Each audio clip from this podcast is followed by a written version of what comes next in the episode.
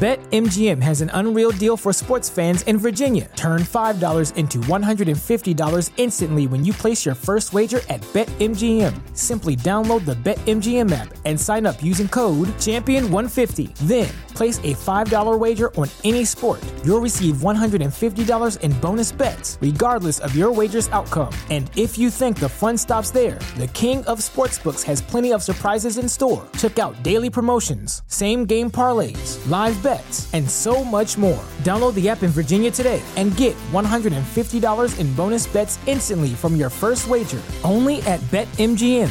BetMGM and GameSense remind you to play responsibly. See BetMGM.com for terms. 21 plus only. Virginia only. New customer offer. Subject to eligibility requirements. Rewards are non-withdrawable bonus bets that expire in 7 days. Please gamble responsibly. Gambling problem? Call 1-800-GAMBLER. Promotional offer not available in Washington, D.C.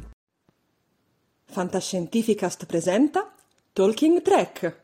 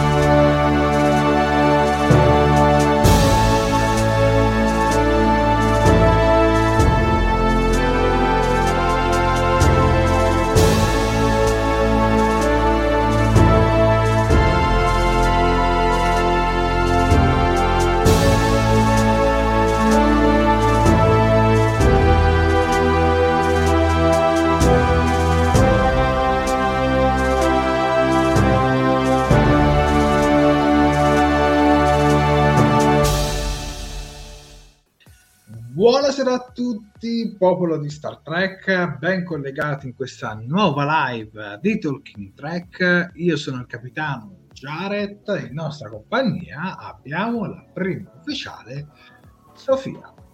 Buonasera capitano e buonasera anche a tutto il nostro pubblico, ormai fedelissimo motore a spore, nonché motore a curvatura, nonché punti bassi, insomma buonasera a tutti quanti e ben collegati. Grazie per essere con noi anche questo sabato sera in cui andremo a recensire il 13° nonché ultimo episodio della 4ª stagione di Star Trek Discovery intitolato Ritorno a casa. Prima di cominciare, come sempre, facciamo sempre un pochino un recap dei social. Infatti vi ricordo che la diretta va in live sia sulla nostra pagina Facebook che sul nostro canale di YouTube. Per quanto riguarda Facebook, se non l'avete ancora fatto, un bel mi piace alla pagina, un bel mi piace alla diretta, un bel reaction, insomma le cose più belle del mondo. Mi raccomando, tanti commenti e tante condivisioni, perché come sempre più siamo e più ci divertiamo. Per quanto riguarda YouTube, mi raccomando, anche lì se non l'avete ancora fatto, iscrivetevi al canale, cliccate sulla campanellina degli avvisi per essere sempre aggiornati ogni volta che andiamo in diretta o che facciamo un nuovo video. Anche lì mi raccomando, un bel mi piace alla diretta, tanti bei commenti, tante belle condivisioni e soprattutto, ragazzi, se volete è possibile lasciare una donazione tramite la super chat di YouTube. Penso di aver detto tutto per adesso, quindi Jared ti lascio di nuovo la parola. Cominciamo Sofia con la prima sequenza. Assolutamente. Prego. Sì, allora vi avviso che saranno tutte quante, scusate faccio un piccolo disclaimer, saranno delle sequenze un pochino lunghe perché succedono tante cose in questo episodio, ho cercato insomma di essere sintetica laddove necessario, quindi perdonatemi se alcune parti dovessero essere un pochino lunghe, ma cominciamo subito con il nostro inizio. Infatti abbiamo il quartier generale della federazione che fa rotta verso la terra e si prepara per l'evacuazione dei civili. Tilly intanto spiega ai detti come funzionano adesso le cose. Appena un ponte indipendente raggiunge la capienza massima, il comandante lo sgancia per fargli raggiungere a curvatura la base d'evacuazione Gamma. È necessario salvare il maggior numero di persone nel minor tempo possibile. La federazione è l'unica guida e speranza per appunto i poveretti che stanno subendo questo attacco, diciamo. I cadetti aiuteranno gli ufficiali nelle manovre di evacuazione. Vance intanto coordina il tutto. 4 ore e la MO colpirà. Si usano infatti tutte le navi possibili per prelevare i rifugiati. Intanto la Discovery sta tentando di uscire dalla sfera. A causa della fuoriuscita di plasma l'intera missione è compromessa. Ndoye, quindi il delegato della Terra, confessa il suo sabotaggio, scoprendo che Book è ostaggio di Tarka. La 10C risponde dicendo che loro sono già liberi dalla sfera, poiché sono convinti che la Discovery stia agendo con la nave di Tarka e Book. Trina si offre per un contatto telepatico, la specie non riesce a fermare la nave di Book e non si fida più di loro. Bisogna quindi trovare un altro modo per raggiungerli, oppure la Terra e Nivar sono condannati. Intanto, sulla nave di Tarka si sta andando verso la fonte dell'MO per distruggerla con il raggio gravimetrico. Se effettivamente questa cosa succede, quindi se lui colpisce la fonte, la specie 10C romperà ogni possibilità di dialogo. Book e Rino sono in ostaggio sulla nave e cercano di farlo ragionare senza però ottenere successo. Che storia! Allora, si parte subito alla grandissima, secondo me, perché questo qua è sicuramente stato un inizio al cardiopalma e io personalmente tra queste tre sequenze, mettiamola così, che vi ho appena riassunto, è sicuramente la mia preferita, è stata sicuramente quella con Tilly e Vance e i cadetti sulla base, diciamo, che va verso la Terra. Mi è piaciuta tantissimo visivamente, l'ho trovata veramente stupendo all'inizio. Questa ha una struttura bellissima, questo quartier generale, secondo me, e vederlo volare è stato veramente magnifico. Mi è piaciuta molto anche Tilly, infatti secondo me lei e Vance sono soprattutto il punto forte di questo episodio, ma poi parleremo per bene di loro. E mi è piaciuto anche rivedere i nostri cadetti che avevamo conosciuto, se vi ricordate, ormai un po' di episodi fa, no? Che li avevamo visti, diciamo, che dovevano crescere aiutati, diciamo, da Tilly. Mi ha fatto molto piacere vederli effettivamente cresciuti, ed è bello perché si denota anche il fatto che i due, quindi l'andoriano e l'altro, cos'era, un nausicano si era detto, sì. Mi sembra, diciamo, hanno messo da parte di sapori. Forse era un tellarite, non ricordo. Forse un tellarite, no, non mi ricordo, chiedo scusa, sì, non mi ricordo. Non un tellarite perché nella federazione non sono nausicani. Vabbè, comunque, prego. Comunque, mi è piaciuto molto vedere che hanno messo da parte le loro divergenze, che comunque riescono a collaborare anche in un momento così tanto critico, e soprattutto mi è piaciuto tantissimo il modo in cui Tilly si approccia a loro, soprattutto questo poi lo vedremo più avanti, ma è bellissimo il momento in cui lei gli dice voi siete cadetti, quindi adesso non lo siete più, dovete fare questo passo avanti, sono sicura che voi riuscirete a farlo. E questa è una cosa molto molto bella, perché effettivamente rispecchia anche quello che è stato, diciamo, il percorso di Tilly all'interno di Discovery, che è cresciuta tantissimo rispetto alla prima stagione. E per quanto riguarda Book e Tarka, ma in questo momento non ho tanto da dire perché ci vengono un'altra volta presentate, diciamo, nella situazione tipo solita che ormai ci portiamo dietro da un sacco di episodi, ma penso che Jared sarà molto più esaustivo a riguardo, diciamo. E per quanto riguarda invece i nostri eroi sulla Discovery, anche lì siamo sempre un pochino lì, no? Bisogna cercare, siamo in una situazione critica, bisogna cercare un attimino di uscirne, come si fa, come non si fa, si fa un po' un briefing e poi si tenta. E ho trovato piuttosto assurdo il modo in cui nessuno ancora si era reso conto che fosse stata Ndoye, e sono rimasto un po' basita dall'espressione altresì basita di Michael nello scoprire che era lei il traditore, però tutto sommato dai, ci sta, cioè nel senso, voglio dire, non si sono accorti che stava andando via in un hangar, quindi posso capire che nessuno se lo fosse aspettato. Comunque, nel complesso, questa prima scena mi è piaciuta, nonostante gli alti e bassi. Jared? Allora, io premetto che non sono un gran fan delle stazioni spaziali che si muovono. Cioè, per me la stazione spaziale deve stare fissa lì. Già quando vedevo la Deep Space Nine armata che si muoveva, che sparava, insomma non è che fossi un gran fan di queste cose, e quindi a me la cosa della stazione spaziale che si muove a modo di astronave non mi ha fatto particolarmente impazzire, sarò sincero. Però devo dire che tutta la sequenza all'interno non mi è dispiaciuta.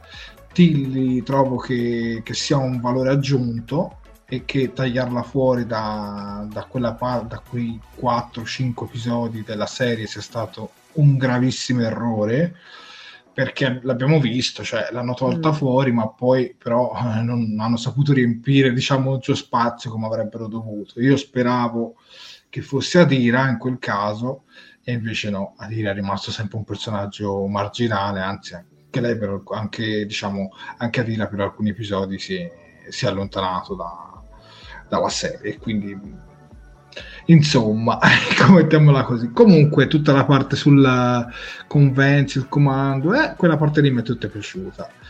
La parte su Tarka, Book, Rino, quella oramai è sempre noiosa, cioè mi dispiace dirlo, ma con Book che fa lo stupito su Tarka, ma per favore Book, ma per favore, dai, ora è arrivata a Rino e nel giro di 2 episodi adesso ha tutta la mente aperta, come direi, ma io in realtà sono sempre stato un buono, ma per favore.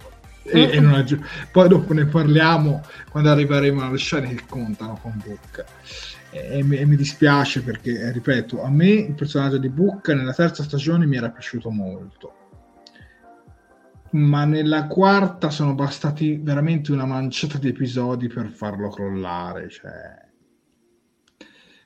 Quindi non è che sia molto molto, diciamo, fan dei suoi sviluppi, vabbè, comunque lì non è che succeda chissà che cosa, ormai è sempre la solita salsa dei diavoli. Sì, esatto. Mentre sulla Discovery c'è un po' tutta questa area, diciamo, si respira quest'area frenetica, perché comunque la specie di CC si è sentita, diciamo, in qualche modo ingannata, no?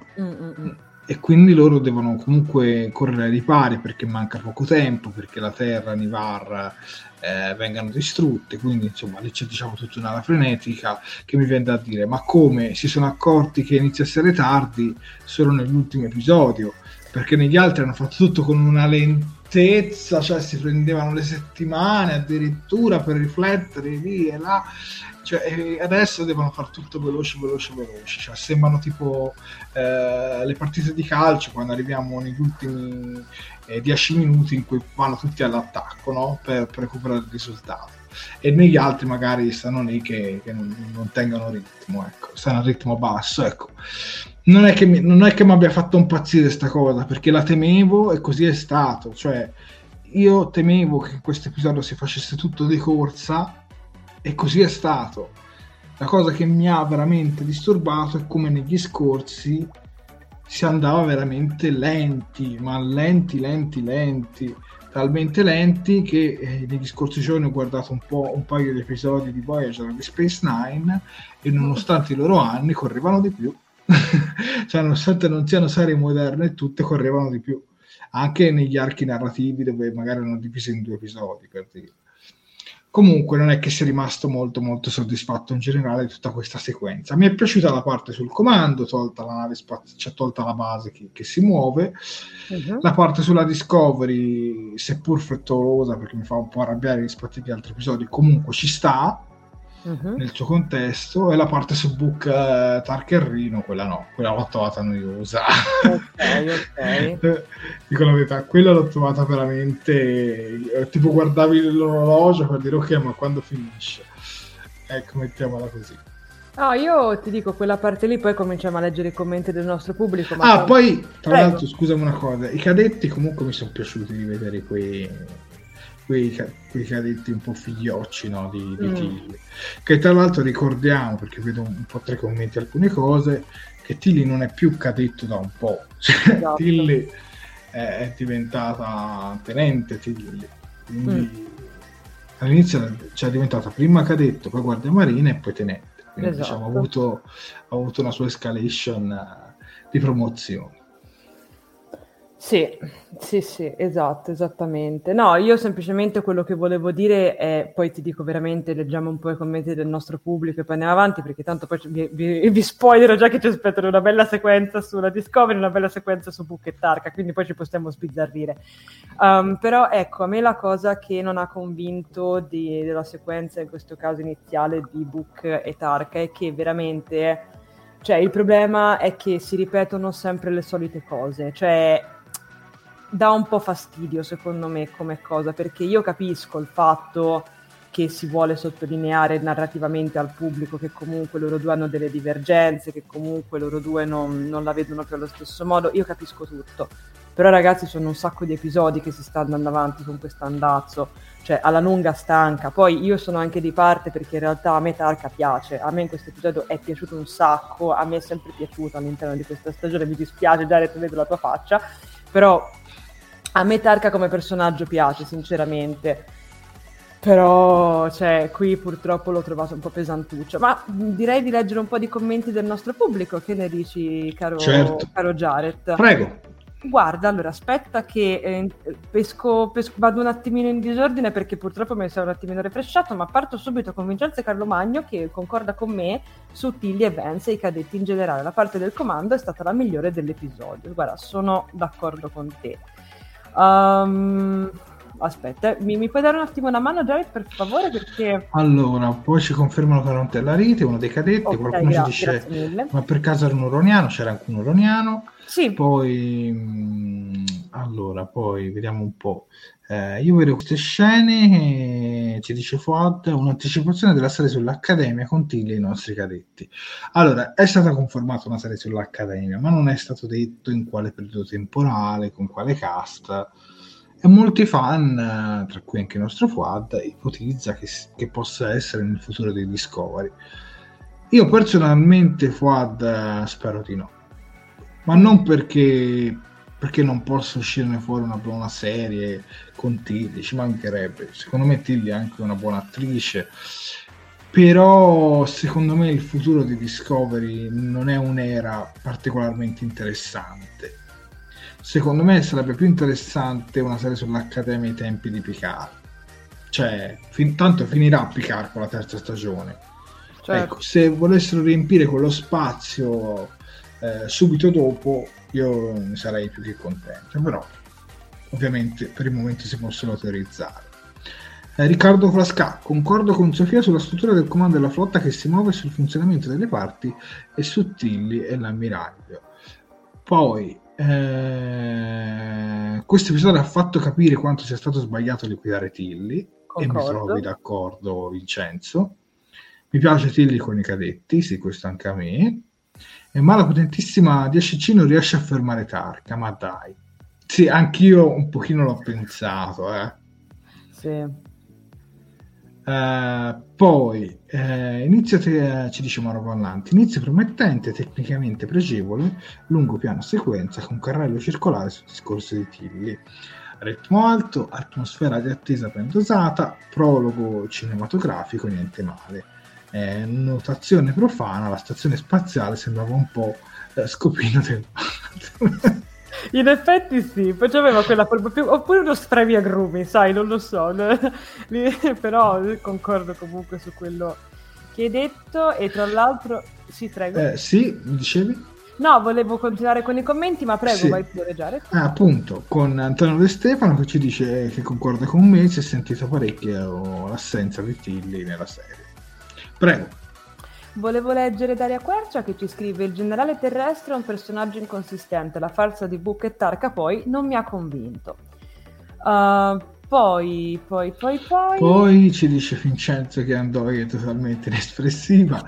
Vabbè, però c'è da fare una piccola menzione sull'attrice, ora non ricordo il nome, però mi ricordo quest'aneddoto che ci raccontò Max all'epoca dei primi episodi della terza stagione, che sostanzialmente l'attrice stava per abbandonare la carriera d'attrice perché stava lavorando troppo poco, non riusciva a permettersi di vivere sostanzialmente, e con Star Trek diciamo ha trovato un po' di respiro perché gli hanno offerto un bel contratto e un buon minutaggio per i suoi diciamo standard, mettiamola così. Quindi Star Trek l'ha un po' aiutata perché se no lei avrebbe smesso di recitare. Poi allora il problema di questa serie è la noia, non ha ritmo, alla fine non succede niente.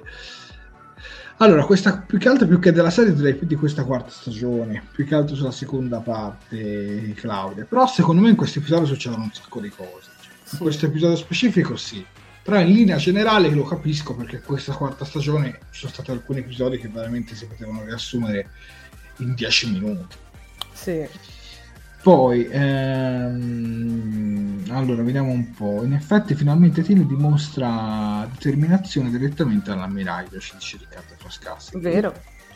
Antonio De Stefano concorda, troppo noia e proto allungato oltre all'eccessiva romance adatta in drama scritto male, anche se secondo me c'è una parte che poi affronteremo dopo dedicata a Saru e Trina che secondo me è fatta veramente bene come diciamo elemento romantico, ecco. Esatto, ma ne parleremo più avanti, quindi sì. Poi la Requercia ci dice: sì, manca totalmente la tensione drammatica, i dialoghi sono insostenibili, non mi era mai capitato con una serie di Star Trek. Poi Riccardo Frasca: e se la prossima stagione di Discovery fosse tutta diversa da questa, Jared? Ma lo spero sinceramente lo spero, ragazzi, io ho una felpa di Star Trek Discovery, quindi vi farà capire che nonostante ne stia parlando un pochino male, la serie a me è sempre piaciuta. Purtroppo è questa quarta stagione che non mi ha convinto abbastanza, però a me, compresa la terza, poi dopo ne parliamo verso la fine, perché poi ci dedicheremo un po' tutto il riassunto, secondo me era comunque tipo a livello, ecco, poi dopo ne parliamo bene. Allora, Tilly è un personaggio fondamentale e spero che gli venga ridato spazio in futuro, ci dice Francesco Spadaro. Poi sapevo dell'aneddoto dell'attrice, ma non farmi essere cattivo. Allora ci ascoltiamo anche i tempi di Max. Poi allora in generale Terrestre può anche non piacere, ma la sua molla è cercare di evitare la distruzione del suo pianeta, di casa sua. Sì, questo sicuramente. Ho comunque apprezzato il fatto che comunque non abbia, diciamo, fatto finta di non farsi scoprire, comunque si è subito rivelato, no? Per quello che ha fatto, quello sicuramente l'ho apprezzato. Certo. Però c'è una scena più avanti che non mi ha convinto del tutto, ma poi ne parliamo, sempre legata su questo personaggio. Però sì, il tuo discorso è giusto, in un certo senso. Poi Ndoye è di chiaro origine calabrese, certo, come l'Anduia. Poi... se questo episodio andava lento come gli altri 12 avrebbero dovuto farlo durare 5 settimane. Oh, questo è quello che ho pensato anch'io, bravo Giuseppe, quello che ho pensato anch'io. Perché ho detto troppo frettolosamente all'inizio? Perché sì, perché in questo episodio è andato tutto di corsa, perché è il finale, e negli altri vai tipo a 20 km/h, arrivi alla fine, metti la quinta e imbocchi l'autostrada. No, cioè lo devi fare, cioè non ti dico che devi andare tutti in quinta, almeno vai in terza, ogni tanto cambi in quarta. Cioè capisco ci siano gli episodi di transizione, ma sono stati quasi tutti di transizione a un certo momento. Poi Positrone 76: concordo in media con l'analisi di Jared, spero che i cadetti entrino nell'equipaggio, concordo con Sofia per il movimento della struttura di comando, una conchiglia che ha senso sia mobile. Poi ok, è proprio centrato il problema, ci dice Daria Quercia. Io direi comunque di andare avanti, perché sì, perché se no, ragazzi, perché ci sono scene molto più interessanti. Esatto. Andiamo, infatti avanti. Continuiamo tornando sempre rimanendo sulla Discovery, dove Trina viene portata in infermeria appunto dopo il tentato contatto, diciamo, mentale a distanza. Infatti durante il contatto lei dice di sentire tutti i membri della specie di CC. Questo significa che loro non hanno una coscienza dell'esistenza individuale. Stamets intanto trova il modo per uscire effettivamente dalla sfera. La nave di Book ha l'energia sufficiente per uscire. Anche la Discovery ce l'ha, ma chiaramente gliene serve un quantitativo molto maggiore e per riuscire a sprigionarla è necessario concentrarla nel motore a spore. Rimanendo fermi, rimanendo fermi l'energia del salto deve trovare un altro posto dove andare, dove sfogarsi. Se si rilascia nella sfera apre un varco, ma brucia il motore a spore che fuori dal molo spaziale non è riparabile. Il viaggio di ritorno va quindi fatto a curvatura. Si tenta e tra l'altro dicono che ci vorranno tipo 10 anni per riparare. Sì, una cosa come 10 anni, esatto. Si tenta poi la manovra, infatti il motore a spore tiene, ma i danni arrivano presto. Il sovraccarico della rete miceliare fa esplodere la cabina dove si teneva appunto veniva avviato il motore a spore. La manovra finalmente riesce, la Discovery è quindi libera. Adesso la priorità è fermare Tarka. Rino arriva sul ponte a sorpresa di tutti. Bisogna trovare il modo di portare anche Buck e Tarka in plancia. Ndoye intanto viene chiamata per studiare la tattica. La proposta è quella dell'incursione mirata, mandando una navetta con un pilota, non automatico poiché il flusso gravimetrico disturba la navigazione. Ma c'è il rischio che il pilota non riesca a essere trasportato fuori in tempo dalla navetta e quindi muoia nella missione. Detmer è pronta ad andare, ma Ndoye si offre per continuare a proteggere la Terra. Si tenta quindi di agganciare Book con il teletrasporto, ma il tentativo fallisce davanti agli occhi disperati di Michael. Sta arrivando per un'altra sfera, quindi non c'è tempo per lasciarsi andare. La Discovery viene così trasportata nel gigante gassoso dove si è stabilita la 10C dopo la distruzione del suo pianeta. Arriva un nuovo messaggio. La specie comprende infatti la richiesta di lasciare la sfera da parte della Discovery. Chiedono quanti sono e chiedono anche di unirsi a loro. A questo punto Michael, Saru, Hirai, Zora e l'equipaggio della plancia scendono con una navetta. Bisogna ottenere un dialogo, quindi l'obiettivo è appunto cominciare a parlare ancora in maniera più approfondita con questa specie di OCC.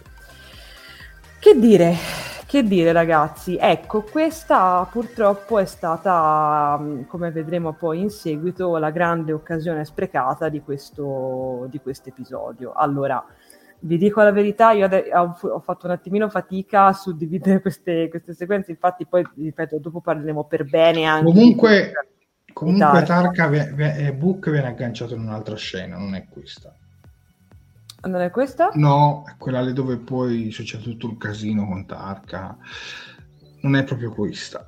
Okay, sì, okay, hai fatto leggermente confusione. Vi chiedo scusa, vi chiedo assolutamente scusa. Comunque, ad ogni modo, secondo me anche, appunto, qui... che dire, qui... Allora, è difficile. Allora partiamo dai punti, positivi. Visivamente, secondo me, anche qui si continua comunque ad andare su una buona strada, nel senso è sicuramente molto, molto interessante dal punto di vista visivo. E anche tutti i momenti in cui noi vediamo appunto la Discovery che viene sballottata da tutte queste manovre, che appunto dove il motore a spore esplode, così sinceramente mi sono piaciuti. Si sentiva comunque, come dire, l'ansia di quello che stava succedendo, e sinceramente ho apprezzato il tutto. Ho trovato un po' azzardato il discorso, come probabilmente qualcuno sta facendo notare anche nei commenti, del fatto di, come dire, di tornare indietro con solo il motore, a curvatura, impiegandoci 10 anni, nel senso capisco, però insomma è un po' eccessivo, mi sembra, come tempo. No, invece io non la penso, ok, sarebbe stato proprio bello. Okay. Perché almeno si tornava un po' in un'era di esplorazione, si tornava un po' in tutte queste cose qui, un po' come poi, palesemente. Però sì, a me invece mi sarebbe piaciuto proprio quello. Soprattutto ti liberavi del motore a spore, te ne liberavi anche in un modo abbastanza creativo.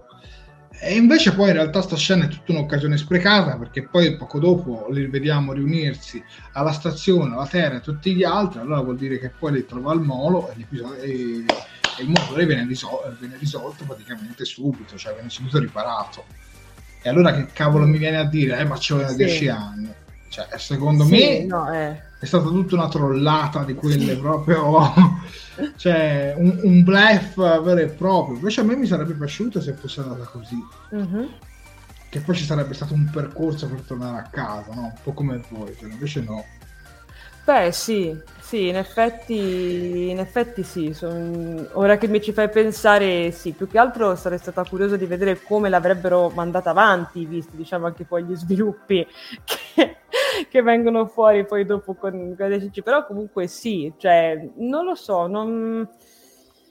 Non lo so, cioè più che altro ho paura che magari una scelta simile anche per magari portare avanti le prossime stagioni sarebbe poi potuta essere, cioè avrebbe potuto poi rallentare, diciamo, il ritmo della serie. Però ti dico... Vabbè, allora, io ti dico la mia. Ora io vedo tanti fra i commenti che sono giustamente anche delusi, poi altri invece la pensano diversamente, fate bene a pensare diversamente. Io mi trovo comunque tra i delusi, però secondo me, cioè, è troppo facile dire vabbè, ma questa serie fa schifo. No, fammelo dire, cioè fammelo spiegare. Non ti sto attaccando a te, nel senso del tipo vabbè, ma fa schifo, allora è normale che tutti gli episodi facciano schifo. Cioè non è una roba così. Cioè secondo me la serie ha sempre avuto del potenziale e questa io la vedo, diciamo, un passo falso, ma io non sono così diciamo così critico. Cioè secondo me se cambi rotta e la imposti tutto in un'altra maniera, secondo me risolvi tutte le cose, ecco, mettiamola così. Il cast c'è, per me non è neanche un problema di cast, secondo me qui è un problema di sceneggiature, di ritmo e di tante altre cose che poi dopo ne parleremo dopo. Però insomma, secondo me, io non voglio essere così distruttivo, ecco, come vedo qualcuno. Secondo me è una stagione, no, ma non prenderei la serie per intero, ecco. Cioè, prego. No, semplicemente questo. Cioè, appunto, sì, effettivamente avrebbe potuto dare degli spunti di trama interessanti, come dici tu, però bisogna tutto quanto vedere come avrebbero effettivamente poi sviluppato la faccenda, ecco, mettiamola così. E purtroppo, ma perché poi quello che realmente succede, cioè comunque non ne voglio parlare ora perché sennò arrivo subito al finale, quindi andiamo avanti con le sequenze, perché sennò ci impantaniamo, okay. e non possiamo dire quello che vogliamo, sostanzialmente. Ok, adesso passiamo quindi a concentrarci un attimo su Tark Book. Qui scusate, riprendo il discorso di prima, vi chiedo super scusa per l'errore. Allora, quindi torniamo un attimo sulla nave di Book e Tarka. Infatti i due sono quasi arrivati al punto di alimentazione della MO. Tarka cerca di nuovo di convincere Book. Dove andranno ci sarà non solo Quajan, ma anche la sua famiglia, anche le persone che lui ha perso. Rino però ribatte subito e dice: è vero, loro saranno lì, ma non saranno le stesse persone, sono solo delle proiezioni, perché le persone reali a cui ti riferisci tu sono andate. Quindi diciamo che Rino e Book sono sempre in stato di prigionia, ma il collarino di ruggine ha un disgregatore per ologrammi. Usandolo sul campo di forza è possibile infrangerlo. Tarka viene così messo KO e i due si liberano. Entro 10 minuti l'ipercampo esploderà, le comunicazioni sono appunto interrotte. Book fa teletrasportare Rino sulla Discovery, come detto prima, per aggiornarli mentre cerca di fermare la nave appunto su cui si trova qui insieme a Tarka. Tarka si riprende, ma il volo non può fermarsi. Infatti Tarka continua a non rassegnarsi al fatto che Horus non ci sia più ed è convinto che sia effettivamente ancora dall'altra parte, in questo mondo, diciamo, ideale che lui chiama casa, dove prometteva anche a Book che avrebbe ritrovato, diciamo, la sua famiglia. Bene, cosa succede? Succede quindi poi c'è questo scontro con la navetta, diciamo, pilotata da Andoi e mandata dalla Discovery, che riesce effettivamente a bloccarli. Book e Tarka sono salvi, anche se si trovano effettivamente in rotta di collisione con l'ipercampo. Non c'è abbastanza energia per teletrasportarli entrambi e Tarka fa in modo che solo Book riesca a salvarsi. E lo lascia anche, diciamo, con la speranza, dicendogli che il teletrasporto che Tarka ha costruito potrebbe effettivamente funzionare, e la speranza in lui di vedere Horus è ancora tanta. E come abbiamo accennato prima, la Discovery tenta quindi di agganciare Book per il teletrasporto, ma qualcosa va storto. Perché proprio mentre Michael sta tentando di rematerializzare Book, la nave impatta con l'ipercampo. Tarka sembra morire, diciamo, nell'impatto, non ci viene fatto vedere che fine fa, mentre invece Book, diciamo, c'è questo danno che lo fa, diciamo, scomparire poco prima che riesca effettivamente a materializzarsi. Quindi questo era, diciamo, tutto. Poi, ora fammi continuare perché ti sei saltata la parte. Poi la Discovery cerca di agganciare Book, ma non ci riesce, ma riesca ad agganciare Ndoye, che viene subito teletrasportata nella sala medica.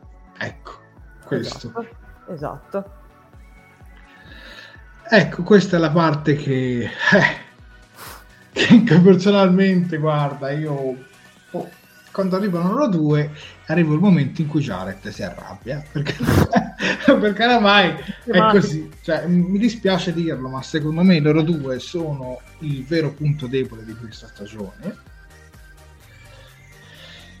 E tu apprezzi Tarka, ma secondo me la sua motivazione a un certo punto si spinge troppo in là, cioè il suo fine non giustifica i mezzi a un certo punto, ma mi dà anche fastidio, perché comunque mi dà anche fastidio questo voler continuare ad aggettivare, diciamo, Tarka come il cattivone, Vok come quello poverino, la vittima, va compatito. Ecco, questa è una cosa che mi ha dato fastidio un po' per tutta la stagione e continua a darmi fastidio anche in questo finale, perché, che se ne voglia o meno, scusate il termine, ma per me Vok è un terrorista. Vok è un terrorista esattamente come Tarka. Non è perché negli ultimi due episodi si è reso conto che stava facendo una cazzata, vuol dire che allora tutto quello che ha fatto prima è cancellato. No, non funziona così. Cioè se io faccio del male a una persona e poi dico vabbè, ma me ne sono pentito, non è che mi danno una pacca sulle spalle, dice vabbè. Poi dopo parleremo anche delle conseguenze di Vok che mi fanno ancora più arrabbiare. Però ad ogni modo non mi è piaciuta tutta la scena, non mi è piaciuto Burnham con quella faccia tutta disperata, cioè capisco che comunque c'è una relazione, quindi capisco che lei è disperata, ma tutta la plancia lì disperata, non solo Burnham, tutta la plancia disperata perché non è riuscita a salvare Vok. Ma se vi ha messo i bastoni fra le ruote per 13 episodi, cioè dai, per 13 episodi vi ha messo i bastoni fra le ruote e tutta la plancia della Discovery è dispiaciuta per Vok, accidenti.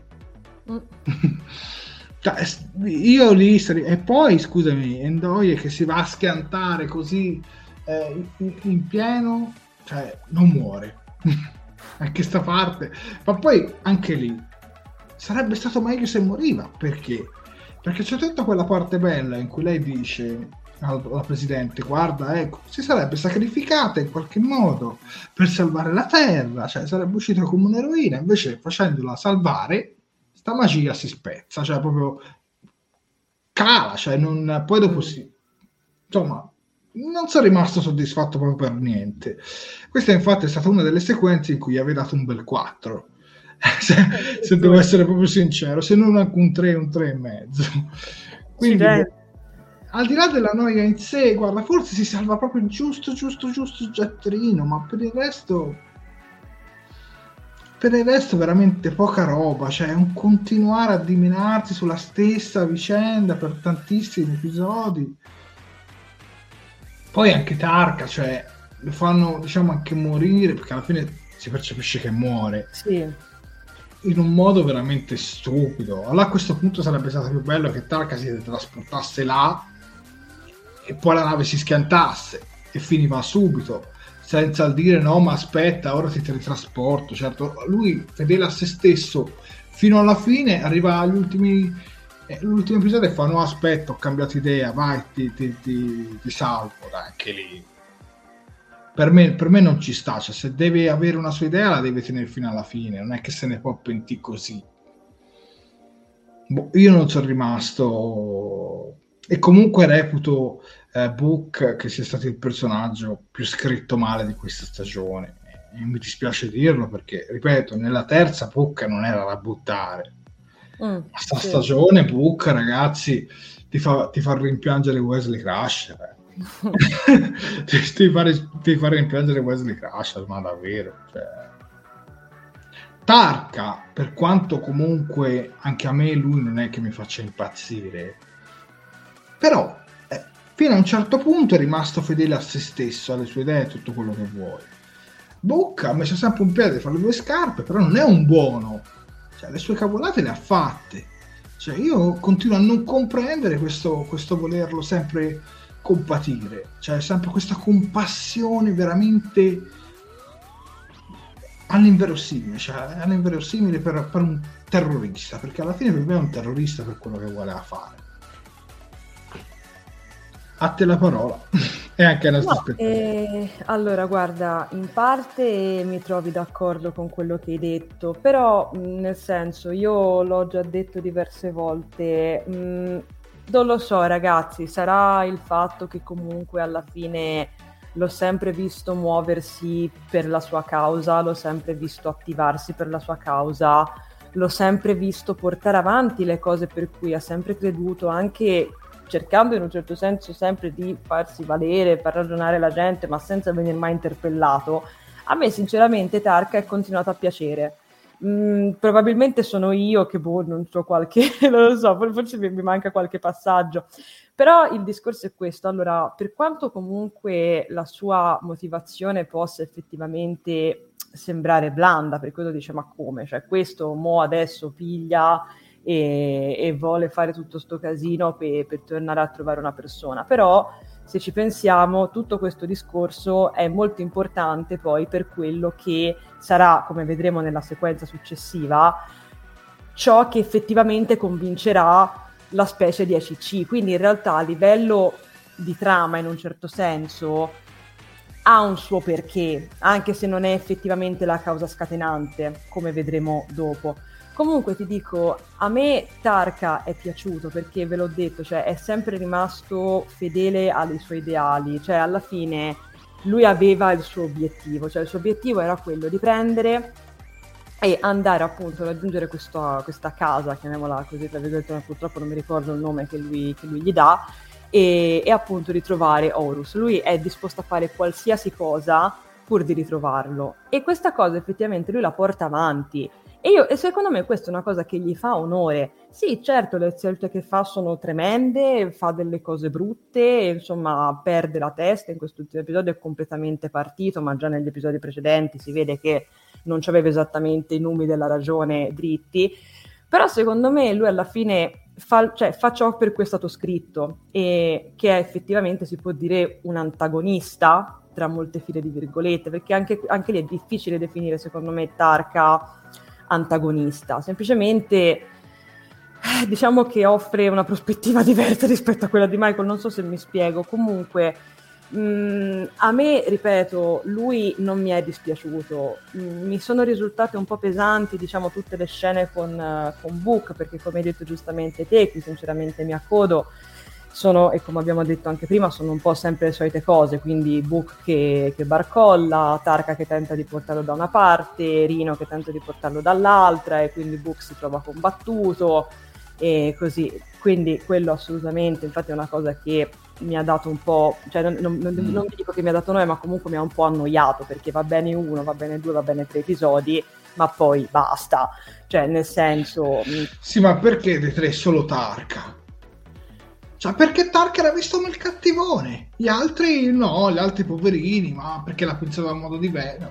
Per me non, io Sofia non la penso come a me dispiace, ma per me, cioè per me Tarka e Bucca sono sullo stesso livello, e anche Andoia che fa la sua cavolata è una loro complice, cioè è inutile volerci mettere un po' questo machiavellismo, il fine giustifica i mezzi. Io continuo a dirlo, per me tutti dovevano pagare delle conseguenze. Andoia doveva finire dietro una cella, perché secondo me doveva finire così, in un'altra serie di Star Trek probabilmente sarebbe finita così. Vok, quando l'avevano catturato, non gli avrebbero dato quei 7 giorni, ma l'aveva spedito direttamente su Rurapen, anche se non ci sono più Klingon, però fammelo dire. E anche Tarka, cioè basta, a me mi rompe le scatole questo voler continuare a vedere Tarka come il cattivo e gli altri quelli poverini che vanno aiutati. Ma infatti il problema grosso di questa stagione, io non smetterò mai di ripeterlo, è che purtroppo, e questa è una cosa che mi dispiace tantissimo, non viene mai data a Tarka la possibilità di parlare. Lo fa solamente in quell'episodio là.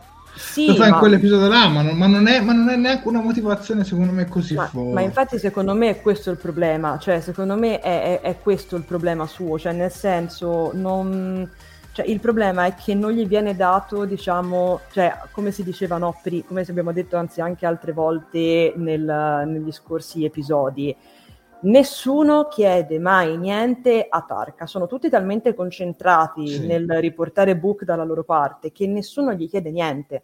Ma il discorso è semplice, secondo me Tarka, e qui secondo me l'attore ha fatto anche un ottimo lavoro a livello di espressività, comunque a livello di recitazione, mi è piaciuto tantissimo, vi dirò la verità. Qui si vede proprio che lui è distrutto, cioè è come se alla fine si rendesse conto di quello che ha fatto, perché alla fine è questo, cioè si rende conto di aver messo tutti quanti nei guai, perché anche quando dice, alla fine quando si riprende dice guarda la nave non si può più fermare, mi dispiace, cioè quello è proprio il momento in cui lui prende, diciamo, conoscenza del danno che ha fatto, diciamo, delle due vite. Sì, ma questo doveva succedere prima, non dopo 13 episodi in cui se ne sbatte bellamente e poi dopo arriva all'ultimo. Ma io quello che volevo dire è che se forse probabilmente qualcuno avesse parlato con sto benedetto Tarka, qualcuno che non fosse stato Book, che diciamo era accecato dalla rabbia per la distruzione del suo pianeta, probabilmente Tarka sarebbe riuscito a mettere la testa a posto, probabilmente questo sfogo ci sarebbe stato prima, probabilmente magari Tarka avrebbe avuto una fine diversa. Il fatto di affiancare a Tarka un personaggio oscillante come Book chiaramente peggiora le cose, perché è chiaro, quando un antagonista, comunque quando un personaggio negativo si trova per le mani qualcuno che può plasmare, chiaramente se ne approfitta. Non so se mi spiego, cioè secondo me è questo, Tarka andava fermato prima, i mezzi per fermarlo ce l'avevano, bastava parlargli, bastava prenderlo e dirgli oh, ma te, perché? Cioè nel senso... Ma scusa, ma quando gli hanno dato quel cavolo di 7 giorni, ma lì, ma veramente li hanno lasciati andare? Esatto. E questi hanno continuato ad agire indisturbati. Cioè io continuo a dirlo. Cioè per me la federazione non è molto credibile. È cioè, Tarka a un certo punto è troppo Soran che vuole il Lexus. Io ero terrorizzato dall'idea che a fine episodio potesse apparire Tarka e quell'altro tipo suo amico, fare un'appurazione tipo fantasmi ceti. Almeno a questo non ci sono arrivato, meno male. Meno male. Non è detto che tra le 1000 punizioni, tra 1000 anni le punizioni siano le stesse di oggi. Quello sì, però secondo me in questa stagione c'è troppa compassione. Cioè, troppa compassione. Allora, scusami, allora anche l'orca, poverino, aveva la sua motivazione, poverino, allora poverino anche l'orca. Ma infatti. Ma... Allora poverino anche Khan, allora poverino anche Gurdukat, allora poverino anche la regina Borg. Posso andare avanti all'infinito, ragazzi. Cioè... Ma a me, ti ripeto, la scrittura di questo personaggio è stata veramente pessima. Pessima, e più andava avanti, ma non solo Tarka, un po' tutte e due, più andava avanti, più peggiorava. Cioè, meno male che insomma siamo arrivati alla fine, perché veramente era accanimento terapeutico, come ha scritto qualcuno prima. Comunque dai, andiamo avanti anche con altre sequenze, altrimenti poi ci blocchiamo. Allora, io direi, visto che abbiamo parlato adesso di Tarka, Book, di tutto, cioè, insomma, di tutto quello che è successo, io parlerei un attimino, appunto, poi per passare poi dopo a Tilly e Vance per vedere che cosa stanno facendo, io parlerò un attimino dell'incontro con la specie di ACG. Allora, il dispositivo allora, quindi abbiamo la nostra squadra che si sta preparando e che sta andando appunto a questo incontro, questo fantomatico incontro di dialogo, questa finalmente opportunità di dialogo a tu per tu con questa specie di ACC. Il dispositivo di Saru che lui porta con sé teletrasporta gli idrocarburi sulla superficie. Zora genera la mappa luminosa e Adira invece manda l'algoritmo linguistico aggiornato per comunicare. Il dialogo quindi inizia. La specie di ACC chiede quanti sono, la risposta è che ciascuno è un individuo unico in una totalità e cercano rispetto ed uguaglianza. La specie a questo punto chiede notizie di Book e Tarka, chiede perché hanno fatto quello che hanno fatto. E Michael spiega che loro erano inizialmente alleati ma poi si sono separati. Spiega anche che la MO ha distrutto il pianeta di Book e quindi quello che lui voleva fare, come diceva, come ormai sappiamo noi benissimo, era che questa cosa non accadesse anche ad altri pianeti. Il motivo per cui sono lì è evitare infatti la distruzione, come si diceva, di altri pianeti e di altri sistemi. Hanno vissuto tutti lo stesso dolore, il dispositivo va fermato per evitare il ripetersi della storia. La specie, ascoltando le loro parole, si convince. La MO si ferma e si opta per spostarla in un'area disabitata. Esatto. Nel frattempo noi vediamo che quindi la situazione sembra essersi risolta, insomma tutto è bene quel che finisce bene, ma Michael è triste. Infatti Michael scoppia a piangere e la DCC chiede perché Michael sia in questo stato. A questo punto la donna spiega che si sente così per via di ciò che è successo a Book e la specie lo fa rimaterializzare davanti a loro. Infatti vediamo che Book non era morto, ma è rimasto momentaneamente in stasi nel teletrasporto. Book a questo punto parla con la specie di ACC direttamente tramite messaggi, diciamo, decriptati mandati da Saru con loro, convincendoli a fermare per sempre la MO ed abbassare così anche l'ipercampo. La Discovery torna finalmente a casa grazie al tunnel spaziale uso della MO attivato per un'ultima volta. Che dire di quest'ultima scena? Allora, vogliamo partire dalle cose positive o dalle cose negative? Partiamo dalle cose positive. Allora, sicuramente anche qui una cosa che mi è piaciuta molto è tutto, diciamo, il comparto tecnico-visivo, questa specie di ACC, così come anche, diciamo, tutto questo pianeta gassoso in cui loro si sono rifugiati dopo la distruzione, diciamo, del loro pianeta natale, è molto bella. Personalmente l'ho apprezzato, io ho sempre sottolineato il fatto che Discovery abbia dei colori veramente molto belli e che si contrastano anche molto spesso tra di loro, passando da toni molto caldi a toni molto freddi, e ti dirò la verità, caro Jared, a me questa scena è piaciuta particolarmente sotto quel punto di vista, cioè l'ho trovata veramente sublime, era come essere lì con loro.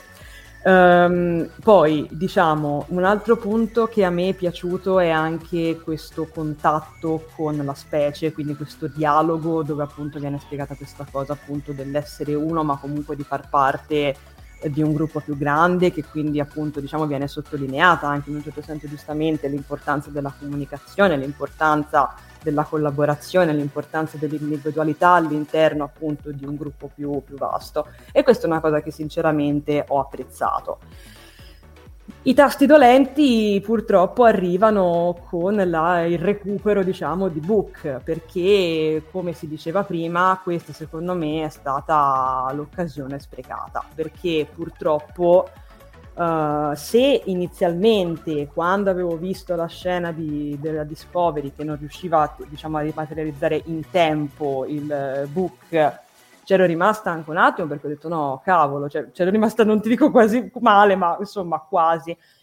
Vederlo rimaterializzare così, ti dico, l'ho sentita stratelefonata, cioè sinceramente mi ha lasciato piuttosto senza parole, perché veramente, cioè, l'ho guardato e ho pensato, ma cioè, siamo seri?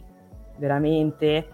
Tant'è che la prima volta che l'ho vista, pensato un po', ho anche pensato un'altra volta, ma perché Buxi e Tarka no? Però poi ho pensato, vabbè, evidentemente, nonostante comunque Tarka non ci fanno vedere che cosa è successo, nonostante comunque Tarka sottolinea il fatto che lui avrebbe tentato di utilizzare il suo teletrasporto, però vabbè, evidentemente Tarka, come abbiamo già detto prima, merita di morire da solo nello spazio, mentre invece Book no, deve salvarsi, deve tornare indietro. Quindi mi ha lasciato un po' così, cioè nel senso speravo che si risolvesse in una maniera meno telefonata, e appunto speravo, cioè poteva essere interessante magari far vedere, diciamo, da vicino alla specie di ACC questa cosa della tristezza immensa che Michael prova per la perdita, perché cioè, come abbiamo visto anche negli episodi precedenti, la specie non riusciva a capirla esattamente questa cosa, aveva un po' di difficoltà con la comprensione delle emozioni umane e tutto quanto, quindi poteva essere interessante, ma invece hanno deciso di, diciamo, appunto lanciare tutto in tala a luce e vino e farci finire così, quindi peccato per questo. Prego Jared. Allora, la sequenza dove vediamo arrivare la specie, no, con questi colori molto rossi, a me personalmente è piaciuta molto, a livello visivo l'ho trovata una bella sequenza, però anche qui ci casca l'asino, perché, come fa notare anche fra i commenti uno dei nostri spettatori, nell'episodio precedente stavano a fare i calcoli per ogni singola emozione, come cade 2 uguale 4, e nell'episodio successivo scrivono i romanzi, cioè gli sanno dettare tutte le parole, tutte le cose, non è che passano settimane dalla scoperta, sì, è vero, passano ore passano, quindi sta cosa per me è veramente inverosimile. Poi devo dire la verità, come appaiono, c'è tutta la parte quella visiva, ti ripeto, bella, ci mancherebbe, infatti su quello niente da dire, anzi finalmente si sono visti anche dei buoni effetti speciali, ecco, esatto, mettiamola così. Però quando c'è quella scena e fanno non capiscono la tua tristezza, tipo c'è Sonequa che fa ma perché ho perso il mio +1, cioè cringe, ragazzi, che cringe, cioè la cosa che mi rompe è che lì lei non è, lei gli ha anteposto i suoi, diciamo, cioè anteposto i suoi sentimenti e i suoi doveri, cioè mi dispiace doverlo dire, ma lei lì doveva essere un capitano della flotta stellare, in qualche modo dicevo, devo fare questo contatto, è una scena importantissima, cioè è una fase importantissima per la missione, tutto quanto, e fa trasparire sta cosa. A me personalmente non è che mi abbia fatto impazzire, ecco, e soprattutto non mi è piaciuta la resa, cioè che fa quel pianisteo, e vi ripeto, io sono quello che la difendeva Burnham anche quando piangeva nell'altra stagione, perché per me, cioè, ok, lei è la protagonista, la serie gira intorno a lei, vabbè, questo te lo posso accettare perché così è strutturata la serie, va bene, non è come le vecchie serie, però ragazzi, la serie è ideata così e lo posso accettare, ma fino a quando prende decisioni giuste, ok, anche se sono troppo istintive, anche se sono insubordinate, ma comunque servono per aiutare l'equipaggio in determinati momenti, ok, ma questo serve perché a lei semplicemente gli è morto il fidanzato, cioè è questo il fatto. Poi il fatto che lo facciano risuscitare, ma non mi direte, ma non è effettivamente una risurrezione, ok, anche nell'episodio dove vediamo Scotty incastrato nel buffering del teletrasporto non è effettivamente una vera e propria risurrezione, però è stata molto più che scontata, è stata forzata per farlo rientrare a tutti i costi. E poi la cosa che non mi è piaciuta, e nonostante tutti i casini che abbia commesso, gli permette pure di parlare, cioè già hai avuto la grazia che ti hanno spostato l'anomalia da lì, no, può pure parlare e fare pure la voce grossa, e avrei detto la DCC, ma sai una cosa, sti cazzi, premo un bottone e ti esplodo il pianeta, guarda, avrei preferito una cosa del genere, io la DCC e avrei risposto così, ma sai una cosa, ho cambiato idea, sti cazzi e ti esplodo il pianeta, così deve anche. No, comunque scherzi a parte, non, cioè anche lui che fa tutto quel discorso, ma lasciano le scorie lì, era... ho capito poi che è giusto ai fini della trama, però boh, cioè anche questa io l'ho trovata veramente un'altra occasione mancata, e mi dispiace dirlo, ma se non c'era Book questa scena era molto molto più bella cioè io la vedo così, ma poi non è che abbia un odio viscerale contro l'attore, perché secondo me l'attore non è neanche male, ho visto anche recitare Supergirl, secondo me non è neanche pessimo, poi nella terza stagione mi è anche piaciuto, però qui secondo me non l'hanno saputo scrivere, ecco, ma in tutta la stagione, forse non se ne sono resi conto, ma per me è stata dura arrivare fino alla fine con Book. No, più e che poi ho pensato, eccoci, ora ce lo dobbiamo ribeccare per un'altra stagione, e lì ho pensato questo. Boh, prego. No, è che, allora, ti ripeto, a me sinceramente la fragilità di Michael in quel momento lì non mi ha dato così tanta noia, perché appunto secondo me può starci, cioè alla fine comunque se ci pensi lei crolla dopo che diciamo viene assicurato inizialmente che l'anomalia li avrebbe ascoltati, cioè scusa, che l'anomalia sarebbe stata spostata, quindi cioè, nel senso dal suo punto di vista comunque è comprensibile che lei tiri diciamo un sospiro di sollievo e si lascia un attimino andare alle sue emozioni, quindi io sinceramente non l'ho disprezzata così tanto quella cosa lì. La cosa che mi è dispiaciuta è che appunto, come si diceva, c'è chiaramente un divario diciamo a livello linguistico, a livello di appunto di parlato, di comunicazione tra la specie di ACC e diciamo gli esseri umani, come appunto fa notare Fuad. Sarebbe stato interessante appunto se loro si fossero interrogati su magari quali fossero magari diciamo le componenti di questa tristezza, cioè abbiamo visto che comunque loro sono una specie, ce l'hanno raccontata come una specie che comunque parla per equazioni, parla per matematica, o comunque parla con loro per matematica, quindi magari sarebbe stato un po' interessante svilupparlo un attimino in questo modo e cercare appunto di far capire alla specie di ACC quali sono anche le emozioni un pochino più complicate, come parlare tra di loro e tutto quanto. Il problema è che appunto, come dice Fuad, la barriera linguistica dei dialoghi viene completamente bypassata, ti dicono, te la risolvono dicendoti che Adira avrebbe mandato loro il sistema aggiornato della lingua e fine. Cioè, e purtroppo è una spiegazione che fa acqua, cioè che insomma è come dire vabbè vi si mette le gomme buone nella macchina tanto vincete, cioè no, non funziona così, cioè se non mi fai vedere che cosa c'è prima o comunque quali sono le ricerche e tutto, trovo un po' difficile credere ad una cosa del genere, ma tant'è. No, ma è interessante comunque il discorso che loro non vedano gli esseri umani come singoli individui. Esatto. Quella parte lì sicuramente è interessante, esatto. Infatti quella fa parte della sufficienza che gli ho dato all'episodio, però certamente altre cose no, altre cose sono state forzate. Certo, ma sono d'accordo. Poi Zara è scesa sul pianeta senza un mimettismo. No, vabbè ragazzi. Allora, vediamo una domanda. Allora, di Antonio De Stefano. Jared, una domanda. Ma sai se la serie è stata rinnovata per una quinta stagione? Dopo il finale già lo sapevamo, mentre giravano la quarta, perché, come dicevamo all'inizio live, mi è sembrato più un finale di serie piuttosto che di stagione. Sì, la serie è stata rinnovata verso la metà. Però loro avevano già girato tutto, Certo. Secondo me li ha salvati il fatto che la prima parte, diciamo i primi 6-7 episodi erano ancora buoni. Sì. Perché se il rinnovo sarebbe dovuto arrivare dopo, questo non lo so.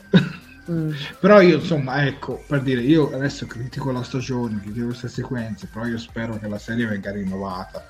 Cioè una brutta stagione può capitare. Certo. Ci può stare, cioè può succedere anche ai migliori, dai, cioè vediamola così. Sì, ma anche TNG ha avuto, insomma, la prima stagione di TNG non era proprio brillantissima, solo le vecchie serie facevano un po' più fatica ad ingranare, no?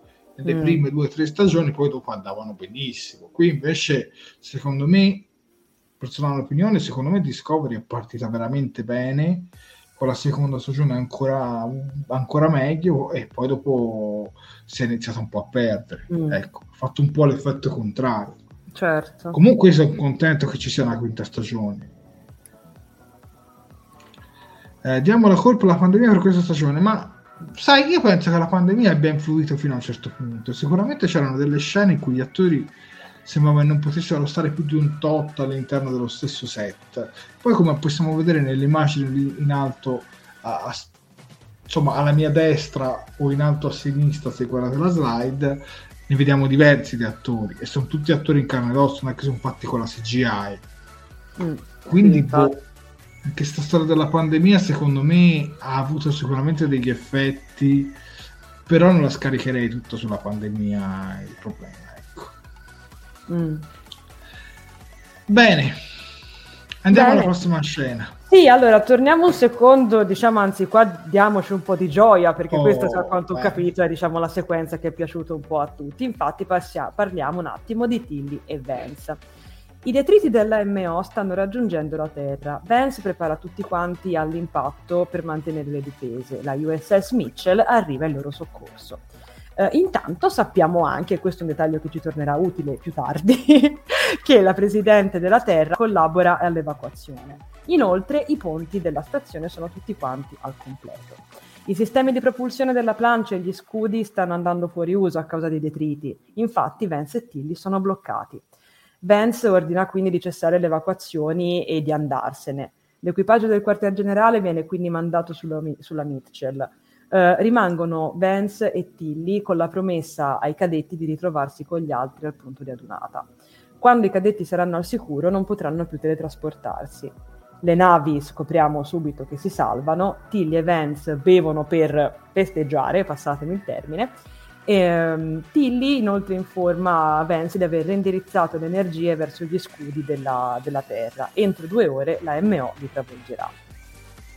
I due quindi, bevendo questo whisky, tra l'altro a quanto pare regalato direttamente dal mio adoratissimo Tarka a Vance, parlano della loro vita, dei loro rimorsi, del loro passato, della loro famiglia, per una possibile ultima volta. Assistendo però alla fine al fermarsi della MO. I due, con sguardo molto stupito, realizzano di essere salvi.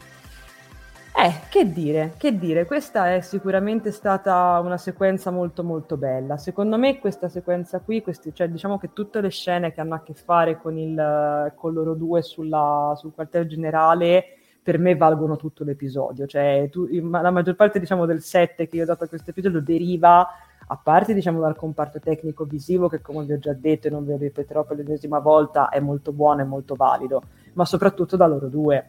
Io trovo sinceramente che Tilly, come abbiamo già detto all'inizio, sia stata un buon ritorno, abbia fatto un rientro veramente coi fiocchi.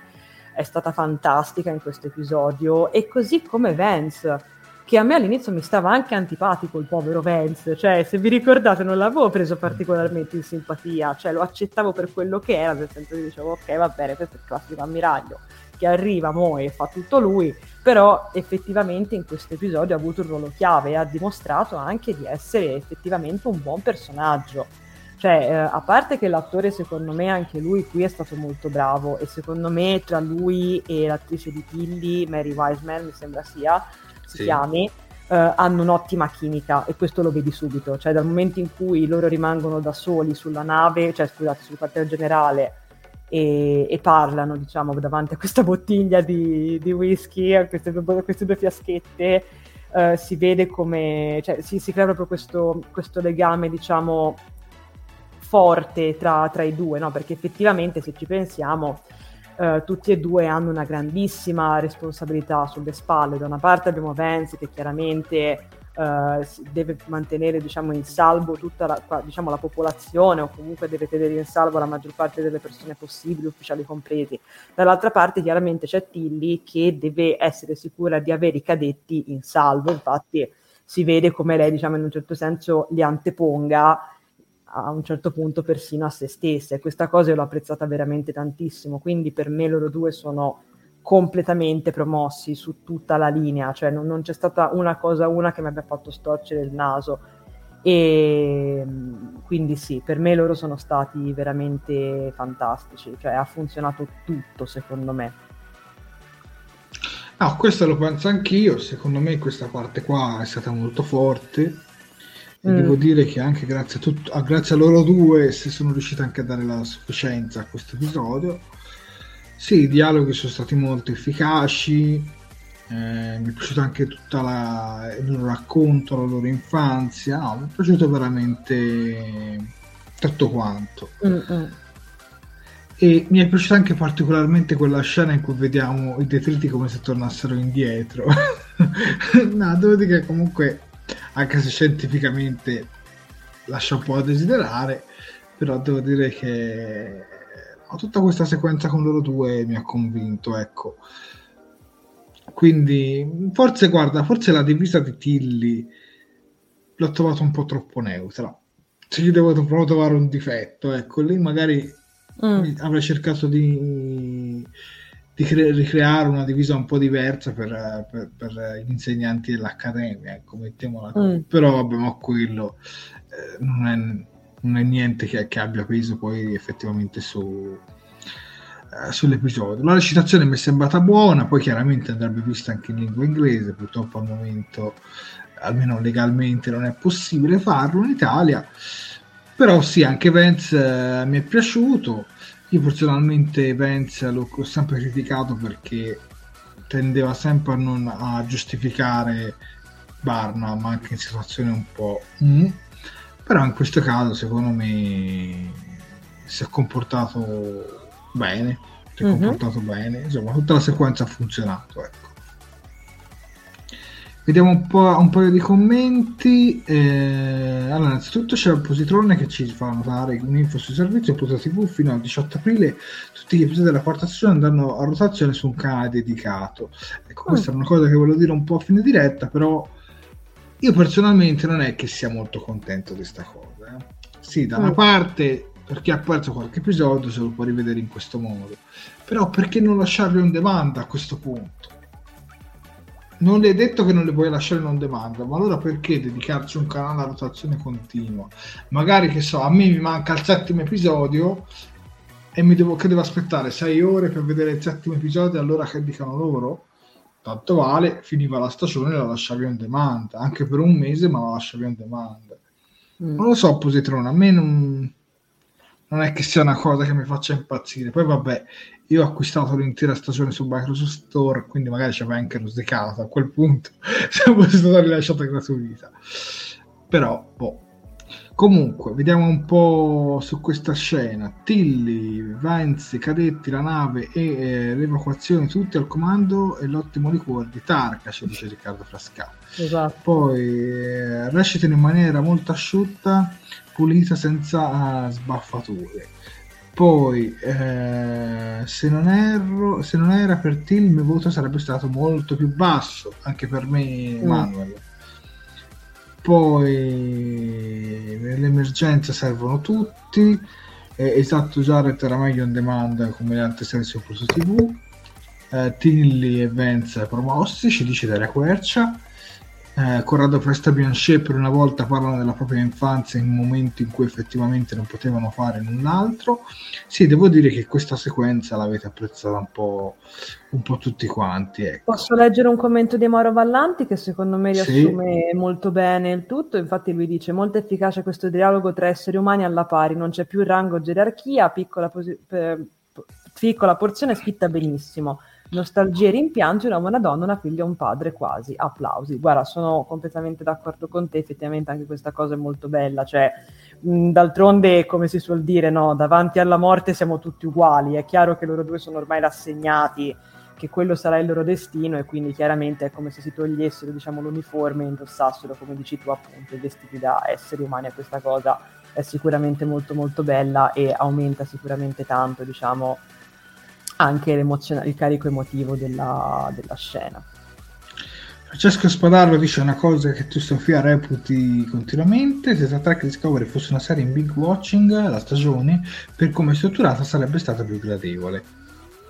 Io, Francesco, lo penso, però sulle altre 3 stagioni, ma non su questa, perché secondo me questa rimane comunque deludente, secondo me. Cioè, una che parte bene e poi a un certo punto si perde.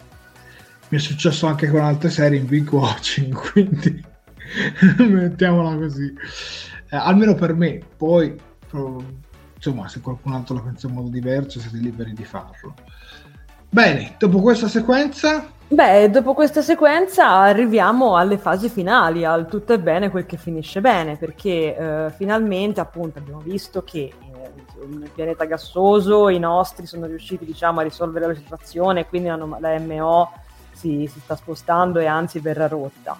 Tra l'altro vediamo anche che, appunto, come si diceva prima, la specie di CC abbassa le difese, fa tornare la Discovery, diciamo, dove era all'inizio, e quindi sono tutti salvi. Infatti vediamo che i danni alla Terra e a Nivar sono stati molto minori del previsto. Vance e Tilly si riuniscono quindi finalmente agli altri e sono tutti felici che la situazione si sia finalmente risolta.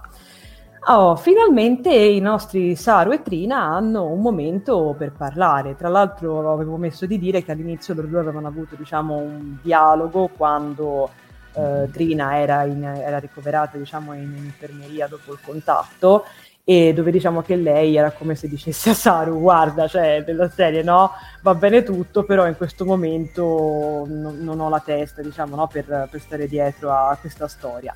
E Trina, infatti, in questo momento, alla luce di tutto quello che è successo, decide di fare un passo avanti verso di lui, portando avanti il rapporto, come vediamo poi a un certo punto, anche al di fuori dell'ambiente lavorativo e quindi dei doveri.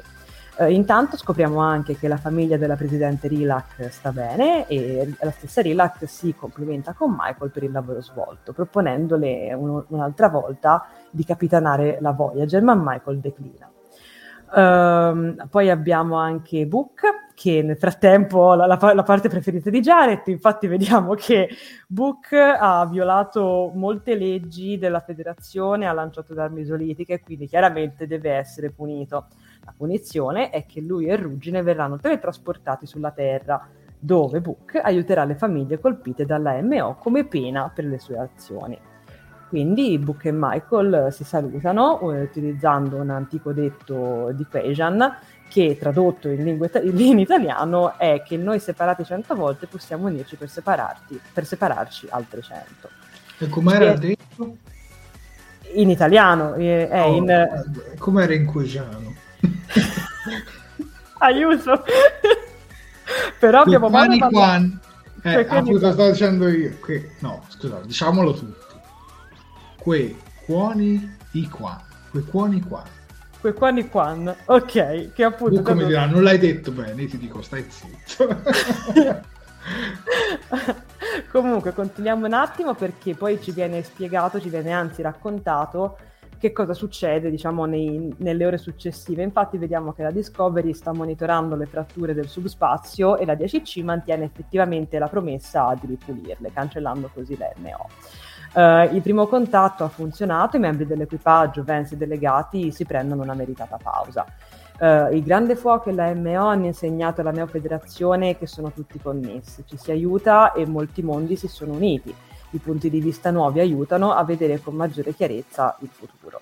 Nivar è tornato nella federazione, Teldar primo ha resistito fino all'ultimo e c'è rimasto, e Andoria in trattative. Ma in più scopriamo anche una cosa molto interessante, che, diciamo, viene fuori proprio alla fine. Infatti la Terra si unisce alla federazione. La presidente in persona, di cui abbiamo una foto che ce la fa vedere meglio, arriva sulla Discovery per siglarne l'entrata.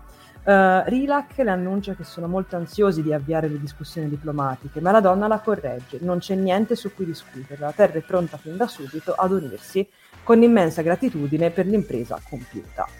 Il ritorno nella Terra della Federazione, il ritorno della Terra nella Federazione è molto significativo per poter ricostruire la Federazione. È stato un grande inizio, ma ci sono infiniti mondi là fuori ancora da esplorare, e in molti sono ancora in cerca di un domani migliore. L'episodio si conclude mostrandoci Michael che è pronta a continuare la sua avventura.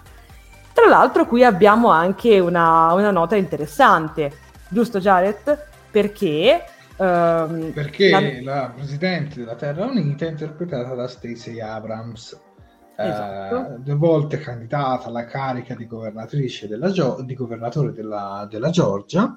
La donna si è sempre battuta per l'estensione del diritto al voto ed è considerata una vera eroina progressista e soprattutto da sempre una grande fan di Star Trek. Esatto, e qui la vediamo tutta sorridente che parla con Michael, e questo è quanto, e così finisce, diciamo, con questo, diciamo, chiamo di speranza finisce l'episodio. Posso iniziare io? Assolutamente. Allora, se torniamo un attimo sulla scena dietro, eccoci. Allora, mi è piaciuta tantissimo, infatti qua secondo me è dove l'episodio in gran parte si riprende, anche se c'è una cosa che non mi è piaciuta. Indovinate su quale personaggio.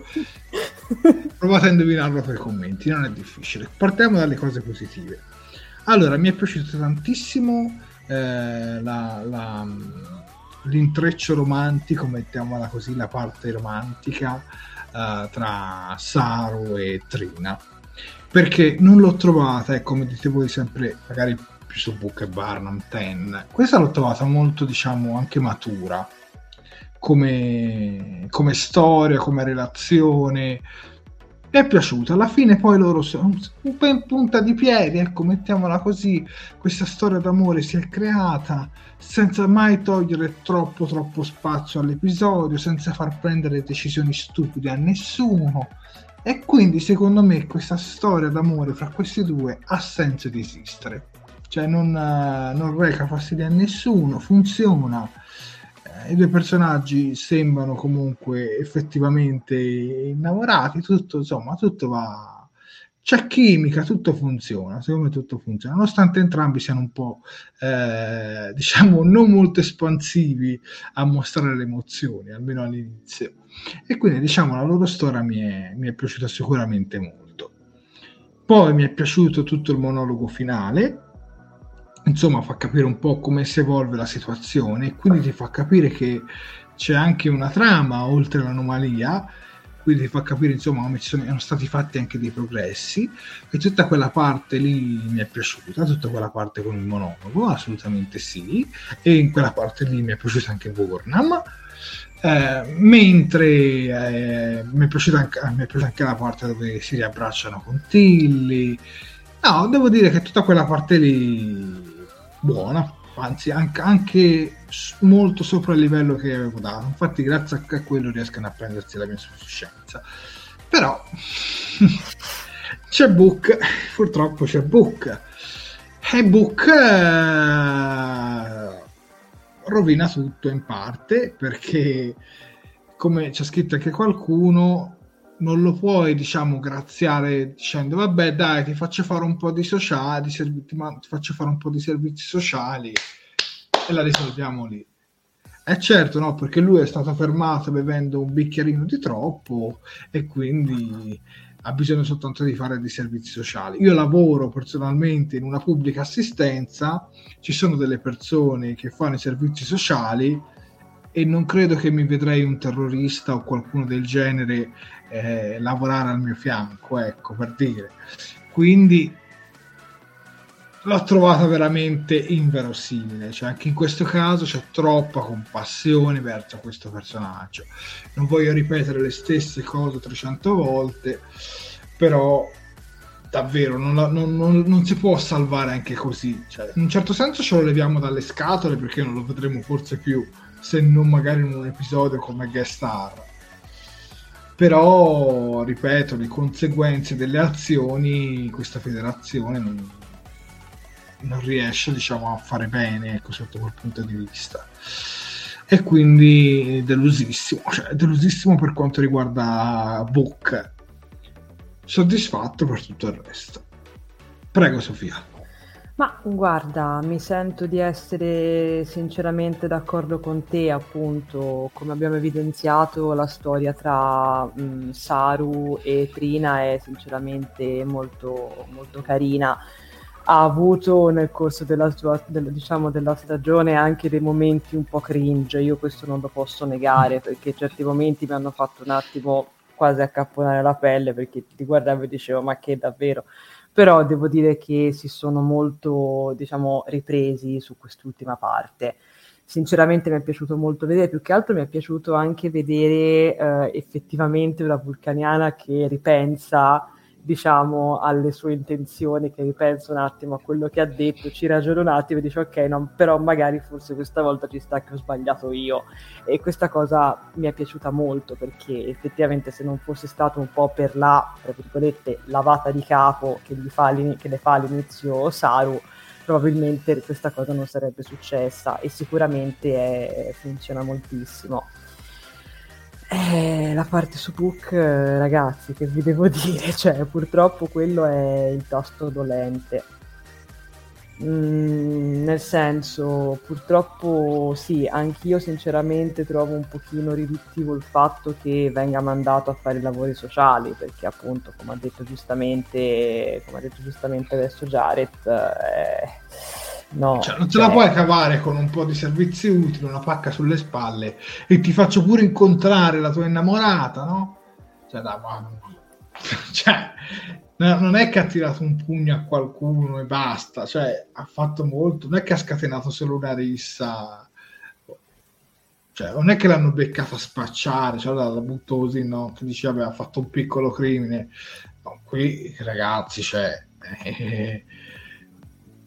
no, per me è inverosimile questo comportamento della federazione, anche perché se fosse così altro che grande fuoco, si sarebbe estinta per altre ragioni, cioè anche per semplicemente un discorso anche di sopravvivenza, cioè, ma alle altre specie e alle altre alieni se ne sarebbero approfittati in questo modo, insomma. A me un'altra cosa che mi ha lasciato un po' così, anche se in realtà poi appunto si spiega grazie ad un dialogo che le due hanno, è il fatto che anche la stessa Andoie non subisca, diciamo, delle conseguenze per le sue azioni, perché allora io capisco tutto, capisco che comunque lei, come dice alla presidente, a parte che lei la presidente diciamo che sembrano avere un rapporto quasi amicale sotto certi punti di vista, anche il modo in cui si rivolgono l'un l'altra va un pochino oltre, secondo me, quello che è, diciamo, il rapporto formale della faccenda, e appunto diciamo che anche lei viene giustificata con il vabbè, ma l'ho fatto per proteggere la terra, quindi ho portato avanti la mia convinzione e alla fine mi sono salvata all'ultimo, cioè va bene Ndoye, va benissimo, però ripeto, cioè, se fosse fine... morto praticamente era meglio, dai, esatto, banale, ma migliore. Guarda, mi dispiace dirlo, però sì, ma più che altro cioè, anche lì no, nel senso, cioè, allora io capisco che lei chiaramente si è pentita di quello che ha fatto, che lei comunque l'ha fatto, in un certo senso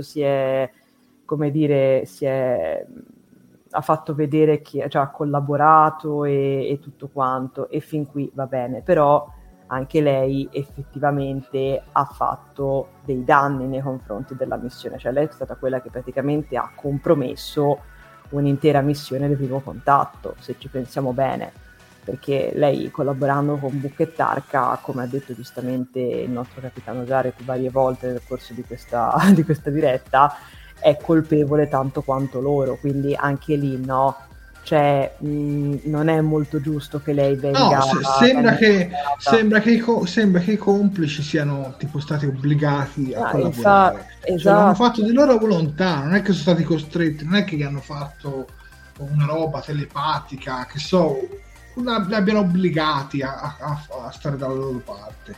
Semplicemente hanno accettato, quindi sono colpevoli allo stesso modo. Esatto, no, ma poi più che altro il discorso, appunto, come dice giustamente Claudia Polloni, io penso anch'io che sia considerabile autotradimento, cioè nel senso lei, se ci pensiamo bene, è quella che, ma allora vabbè, lasciamo perdere Tarka, vabbè, perché Tarka, lo sappiamo, è morto, quindi la sua poverino, diciamo che la sua pena l'ha scontata in un'altra maniera, e fin qui ok, però cioè, se ci pensiamo bene, tra Book e lei in un certo senso, cioè, capito, non solo è cioè, capito, ha tradito la federazione in un certo senso, ha tradito anche la terra, cioè è una cosa enorme, cioè che io mi aspettavo infatti che alla fine la portassero via in manette, invece purtroppo, e questa è una cosa che un po' mi ha fatto scendere la bellezza di questo finale, è che anche lì ci si chiude un'altra volta, sarà luce e vino della serie, no vabbè, ma non ti preoccupare, pat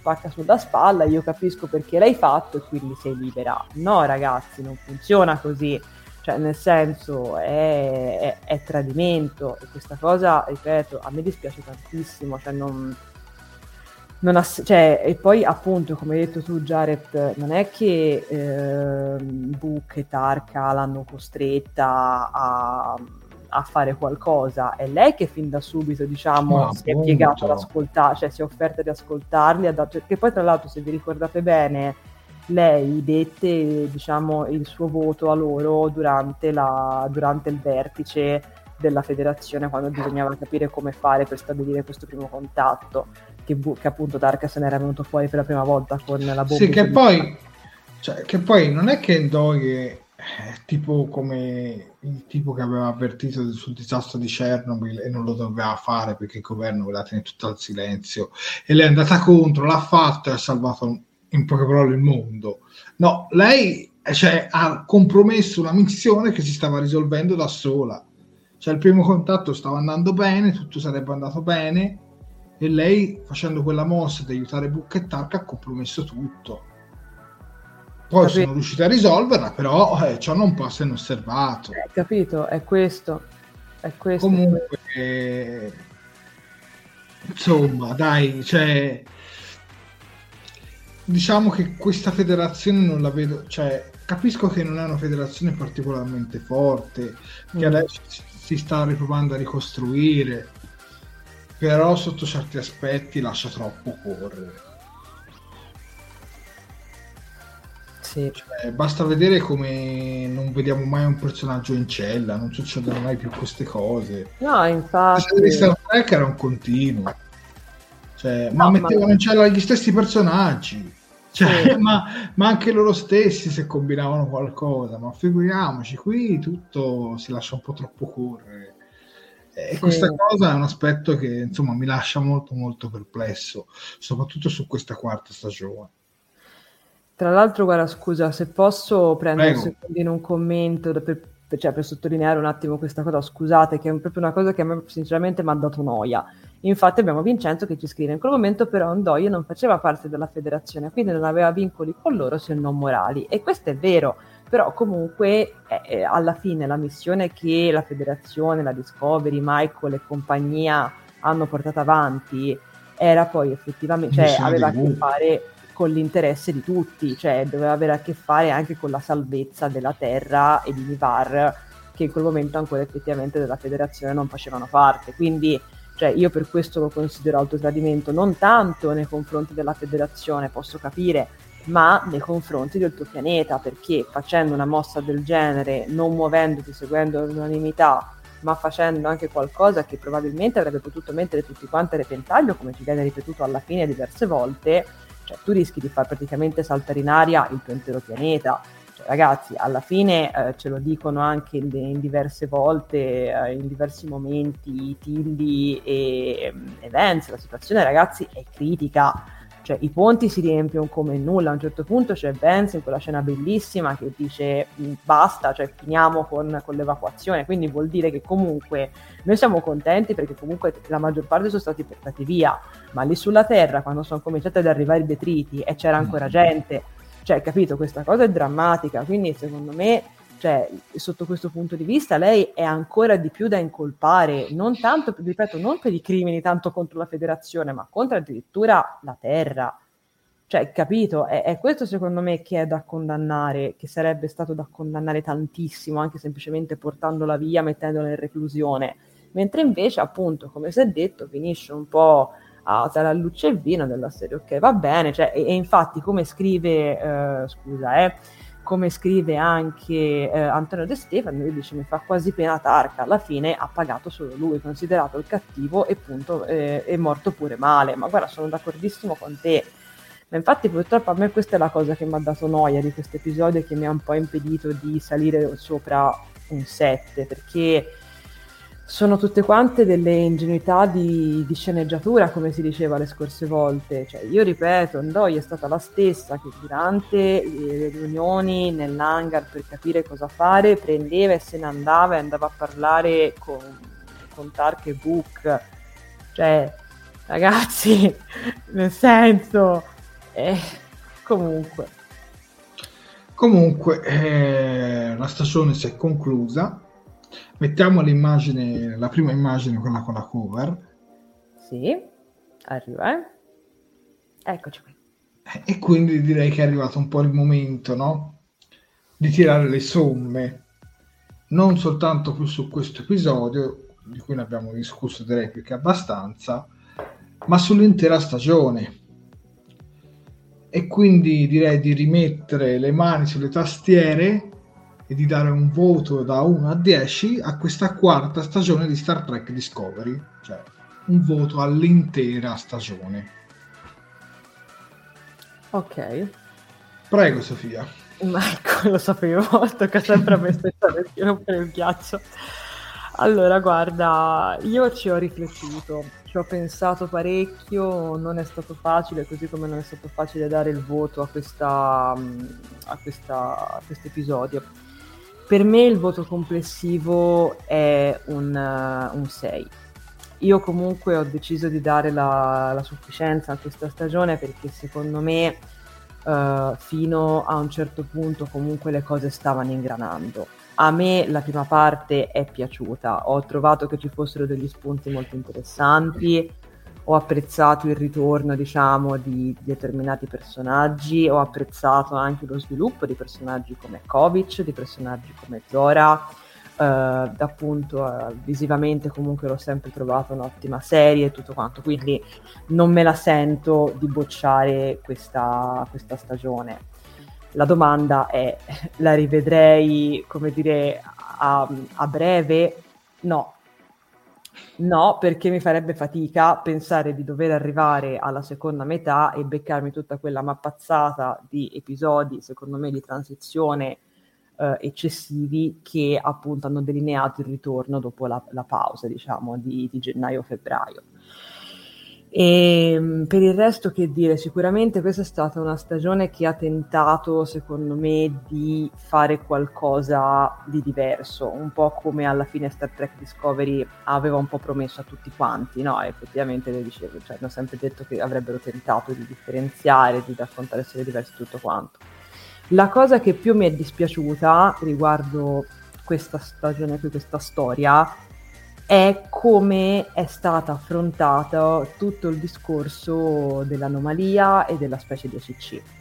Perché io me ne ricordo, ragazzi, le interviste, mi ricordo gli articoli in cui si parlava, no, di questa minaccia incomprensibile al di fuori di noi, insomma, no, che qualcosa che sembra impossibile da distruggere, tutto quanto.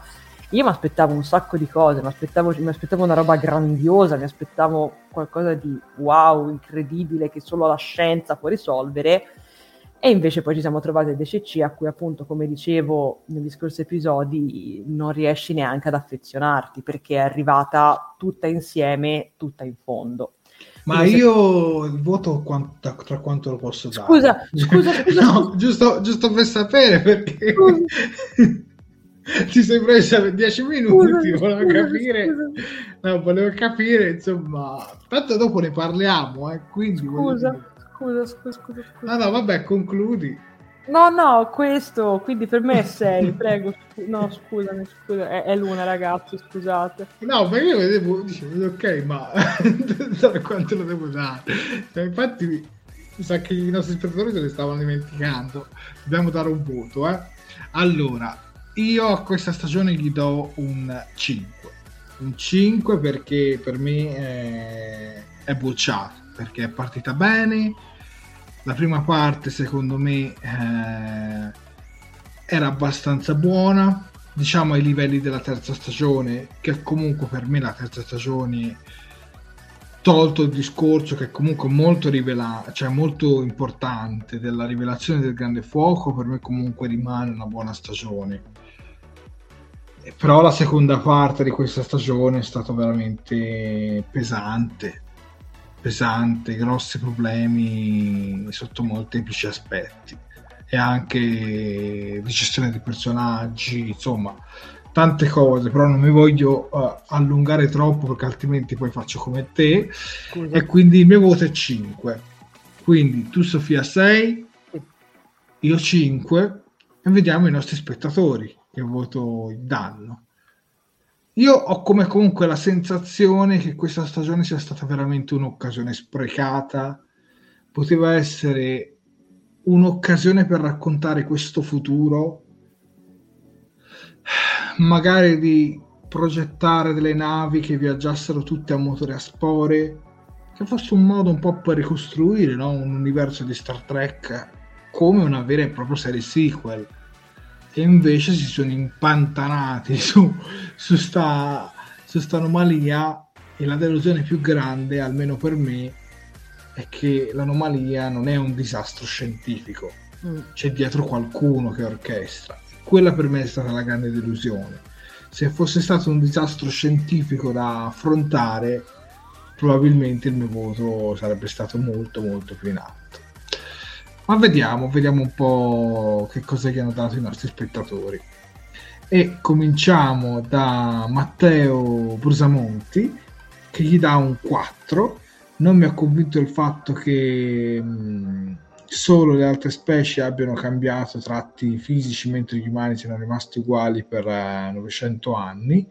Non mi ha convinto l'ingenuità dei personaggi, così come le decisioni insensate a livello gerarchico e militare degli stessi.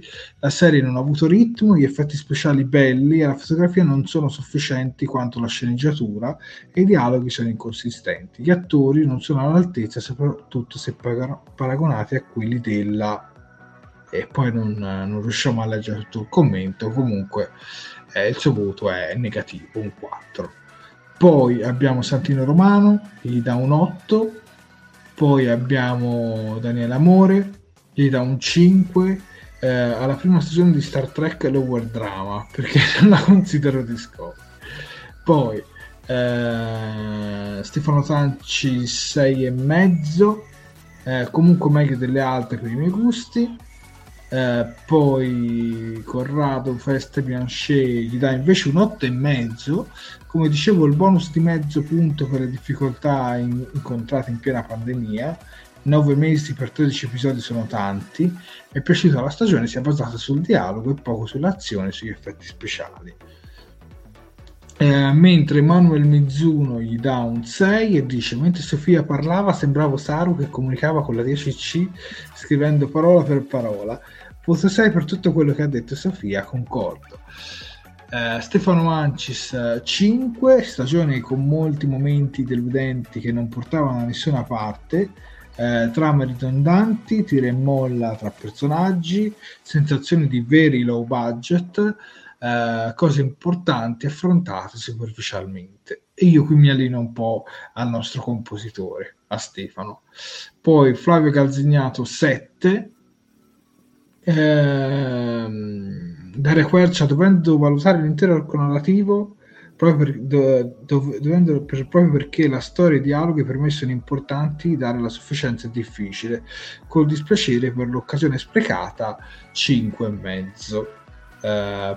Poi abbiamo, poi leggo Claudia Polloni, poi ti lascio la parola.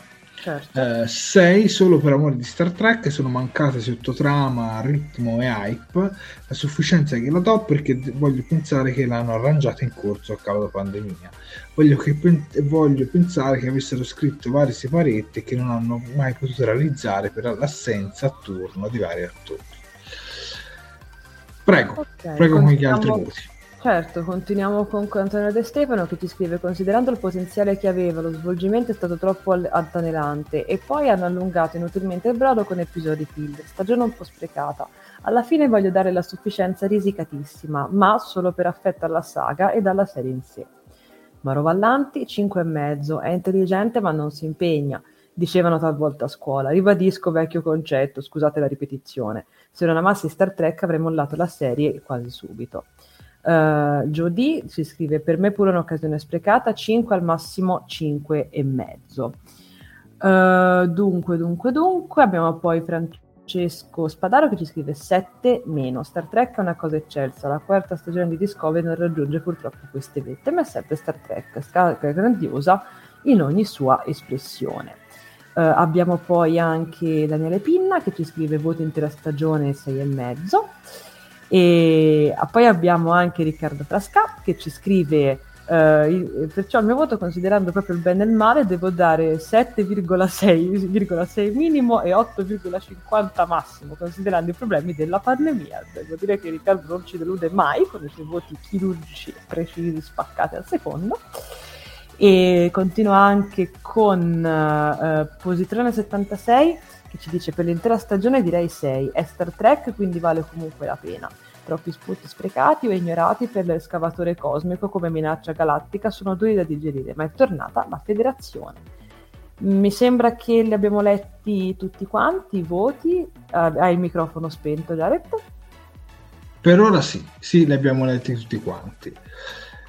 Devo dire che la media oscilla fra il 6 forse 6 politico se li calcoliamo un po' tutti. Sì. Sì. Io purtroppo, a me dispiace bocciare, però come elogiamo dobbiamo anche avere la coscienza, insomma, che quando qualcosa non ci piace dobbiamo anche bocciarlo. Certo. E voi sapete che Talking Trek, o per chi non lo sappia, nasce dalle ceneri di una vecchia la prima fanpage su Star Trek Discovery che si chiamava Star Trek Discovery Italia. E quindi noi se siamo qui è perché Star Trek Discovery in qualche modo ci ha creato l'entusiasmo e la voglia di affrontare questa sfida, che poi è diventata Talking Trek. E quindi io sono comunque grato alla serie, perché quando ho visto il primo episodio della prima stagione io mi sono emozionato, cioè io non mi mancava proprio Star Trek, diciamo, sul piccolo schermo. Per me le prime 3 stagioni sono buone. La prima mi è piaciuta particolarmente, la prima l'ho trovata veramente buona, coraggiosa, e devo dire che i 2 archi narrativi, nonostante comunque avesse i suoi difetti, perché comunque l'aspetto dei Klingon non aveva convinto nessuno, manco me, che comunque la stagione, però nonostante i piccoli difetti secondo me l'insieme funzionava.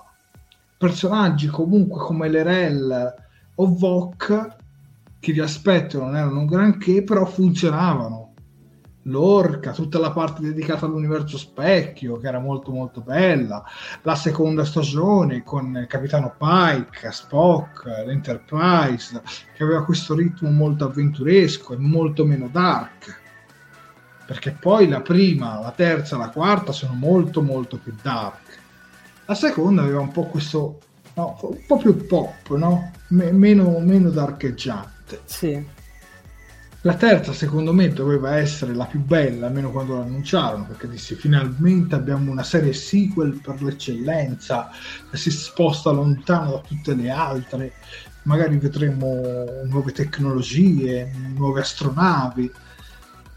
Però poi la sensazione della terza è stata che in una prima parte abbiamo, diciamo, avuto tutto il cambiamento tecnologico, e questa è stata una parte che comunque mi è piaciuta.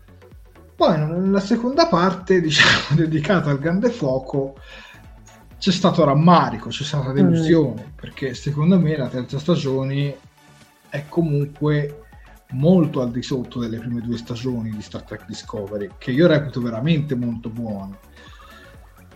E la quarta, secondo me, questa qua è ancora al di sotto della terza. Ma è veramente lontana dalle prime 2. In primis perché, se ci pensate, noi non vediamo altre novità da questo futuro. Non c'è un altro, non ti raccontano altre evoluzioni tecnologiche, non ti raccontano nient'altro di quello che hai appreso all'inizio. Cosa hai appreso all'inizio? Che dai badge puoi teletrasportarti ovunque, dove vuoi tu, il badge tiri fuori il phaser, insomma ci sono una serie di funzionalità che fai tutte con il badge, poi la materia programmabile, insomma hanno inserito un paio di elementi, le gondole che si staccano che magari possono essere funzionali in qualche scena d'azione, insomma diciamo ci hanno provato secondo me ad inserire degli elementi per rendere questo futuro interessante. Il problema è che poi si sono fermati. The Next Generation è una continua evoluzione, cioè una continua evoluzione di Next Generation, di Space Nine, Voyager. Vedi dei progressi man mano, cioè viene accompagnato, no? Assieme all'evoluzione tecnologica, viene quasi preso per mano, viene accompagnato, no? In questo percorso. A Discovery hanno deciso che dopo una manciata di episodi della terza era tutta finita lì, basta, ora andiamo avanti con la trama e chi se ne frega. Invece secondo me è sbagliato, perché secondo me è interessante guardarsi attorno, cioè appassionarsi a tutte le varie sfumature del tipo, guarda, so di essere nella serie classica perché ci sono i bottoni, so di essere nell'era di Star Trek The Next Generation perché ci sono gli schermi touch in L-Cars, cioè tutte queste sfumature qui poi rendono ogni era è interessante. Purtroppo Discovery, sotto questo punto di vista, con queste due stagioni, per me non sono ancora riusciti a creare un futuro forte. Cioè, per questo io non voglio vedere la serie dell'Accademia nel periodo di Discovery, perché sarebbe sprecata lì. Mentre se la metti nell'era di Picard, secondo me è molto molto più bella, sia come periodo, sia come livello tecnologico, un po' di tutto. Secondo me l'insieme funzionerebbe di più. Poi, per carità, se la sceneggiatura è forte, la sceneggiatura funziona ovunque, mettiamola così. Io comunque non dico che la serie, dopo questa stagione che reputo bocciata, la serie è finita. Per me sono ancora in tempo a salvarsi, ragazzi. Io ho visto delle stagioni di The Walking Dead che veramente sono dei morti che camminano, gli sceneggiatori, perché veramente 2-3 stagioni di fila tutte di transizione, dove il colpaccio arriva all'inizio e alla fine, poi nel mezzo c'è nulla, cioè, tanto per citare una serie a caso che è molto lunga, ecco. La mia speranza è che adesso loro imparano da questi errori. Magari, come qualcuno di voi dice, la pandemia ha influito. Vediamo se, che tra l'altro la pandemia non è finita, cioè comunque teniamoci conto sempre di questo aspetto, però sicuramente sul girare gli episodi sicuramente sono ripartiti molto molto bene. Vediamo se la prossima stagione sarà migliore.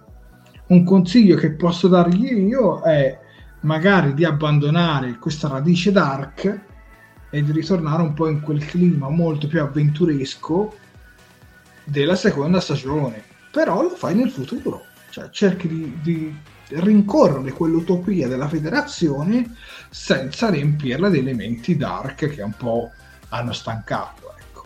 Tutto qui. Quindi io mi sento deluso da questa stagione, però non penso che la serie sia finita. Cioè, la serie per me ha ancora del potenziale, ecco, mettiamola così, e spero nella quinta stagione di rimanere soddisfatto, ecco. Prego Sofia, con le tue considerazioni. No, vabbè, allora, in realtà le ho già date prima, quindi non ho molto da aggiungere. Io mi sento tra l'altro anche voi spettatori, magari scriveteci fra i commenti quello che vorreste anche vedere magari nella prossima stagione, magari anche le vostre ultime considerazioni su questa quarta stagione.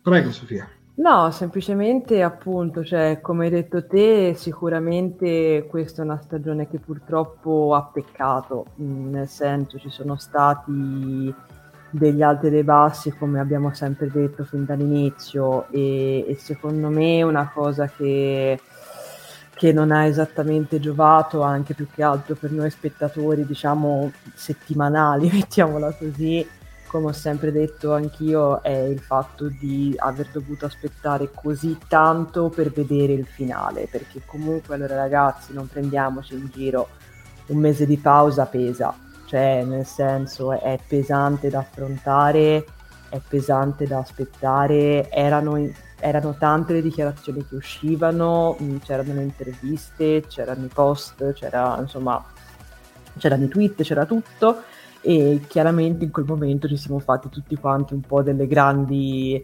come dire, delle grandi aspettative che poi purtroppo non sono state ripagate. Più che altro il discorso è questo, che io sia in questa stagione che nella precedente ho sentito molto la mancanza di un cattivo efficace, perché se nella scorsa stagione avevamo comunque Usaira che ci provava ma falliva cadendo nella macchietta totale, qui appunto abbiamo avuto Tarka che, per quanto comunque a me piaccia come personaggio, però non riesce a reggere il ruolo di cattivo effettivamente all'interno di un'intera stagione da 13 episodi. E secondo me un altro problema che non ha esattamente, diciamo, giovato nel rendere questa stagione particolarmente dinamica per noi appunto spettatori che ci guardiamo un episodio alla settimana, è anche la mole di episodi, perché alla fine, ragazzi, cioè, non prendiamoci in giro, 13 episodi al giorno d'oggi sono tanti, cioè noi adesso siamo praticamente entrati in un'era dove la durata media di una serie televisiva sono dagli 8 ai 10 episodi, 13 si cominciano già a sentire, diciamo, mettiamola così. Comunque ti dico, per concludere, io sono fiduciosa comunque in quello che sarà il futuro di Discovery, sinceramente.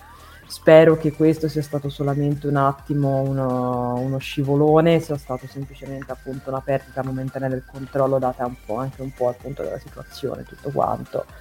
E spero sinceramente che a partire dalla prossima stagione si riparta alla grande, ecco, molto, molto semplicemente per concludere. Guarda, io mi rendo conto che comunque Star Trek Discovery, quando è stata presentata, doveva essere la serie ammiraglia, mettiamola così, sì. Perché quando la piattaforma, e mi riferisco a un discorso americano, ragazzi, perché comunque è da lì che viene la serie, quando fu lanciata la piattaforma CBS All Access, Star Trek Discovery doveva essere la serie trainante per portare gli abbonamenti. Non a caso la prima stagione di Star Trek Discovery aveva un budget ad episodio che passava dai 7 ai 10 milioni di budget per ogni episodio. Infatti, secondo me, quella prima stagione era veramente bella sotto quel punto di vista tecnico. Sicuramente questa quarta stagione non ha avuto lo stesso budget e lo si vede in diverse scene e in sequenze. Con il passare degli anni, secondo me, a un certo punto, e anche magari in questi ultimi anni, con il cambio di nome che è diventato Paramount Plus, secondo me si è anche un po' mollato questo concetto di Discovery serie ammiraglia, perché se voi vi guardate gli spot di Paramount Plus, non si vede mai Discovery. È vero, anche solo questo... in uno spot l'ho vista di Discovery. Adesso stanno marciando molto su, ripeto, Paramount, su il discorso di Stranger New World, di Halo, degli sport in generale, perché sono presenti sulla piattaforma, di alcuni cartoni animati storici, come anche South Park. Insomma, diciamo che si vede che l'hanno un po' abbandonato, cioè non ha più quella importanza per la piattaforma come ce l'aveva una volta. E secondo me questa quarta stagione lo si percepisce abbastanza. Io vedo molto più Stranger New World come la serie trainante fra tutte le nuove, almeno a livello puramente, diciamo, pubblicitario, promozionale. Si vede che c'è molto molto più lavoro dietro, anche Picard, ma molto meno, cioè seppur Picard c'è comunque tanto impegno. Ora non guardate gli ultimi mesi, perché quello succede sempre, vedrete che ad aprile ci sarà un trailer di Stranger New World ogni settimana, cioè, quindi, però sicuramente si è un po' smesso di crederci su questa serie come lo si credeva all'inizio. Ad ogni modo, qualcuno ci ha chiesto fra i commenti come è andata la serie in America. Beh, negli Stati Uniti comunque al lancio di Paramount Plus è stata la serie che ha fatto il miglior debutto con il cambio di nome, quindi nonostante non fosse più pompata roba varia, comunque è stato il suo miglior debutto. Però Paramount Plus esiste praticamente da meno di un anno, tipo, o quasi un anno, quindi non... Adesso poi, tra l'altro, in questi prossimi giorni uscirà anche Halo, quindi secondo me supererà ancora di più. Però io so che con un discorso di ascolti non stava andando male, almeno nei primi episodi. Poi quello che è successo dopo non lo so, ma magari c'è sempre stato, per dire, a noi non è piaciuta tanto, però l'abbiamo seguita fino alla fine. Esatto. Però io, insomma, spero che nella prossima si cambia un po'. Io spero più in uno stile più avventuresco. Una cosa che però non deve fare Discovery è fare qualcosa di troppo classico, perché Discovery è l'unica serie di Star Trek che prova a fare cose nuove.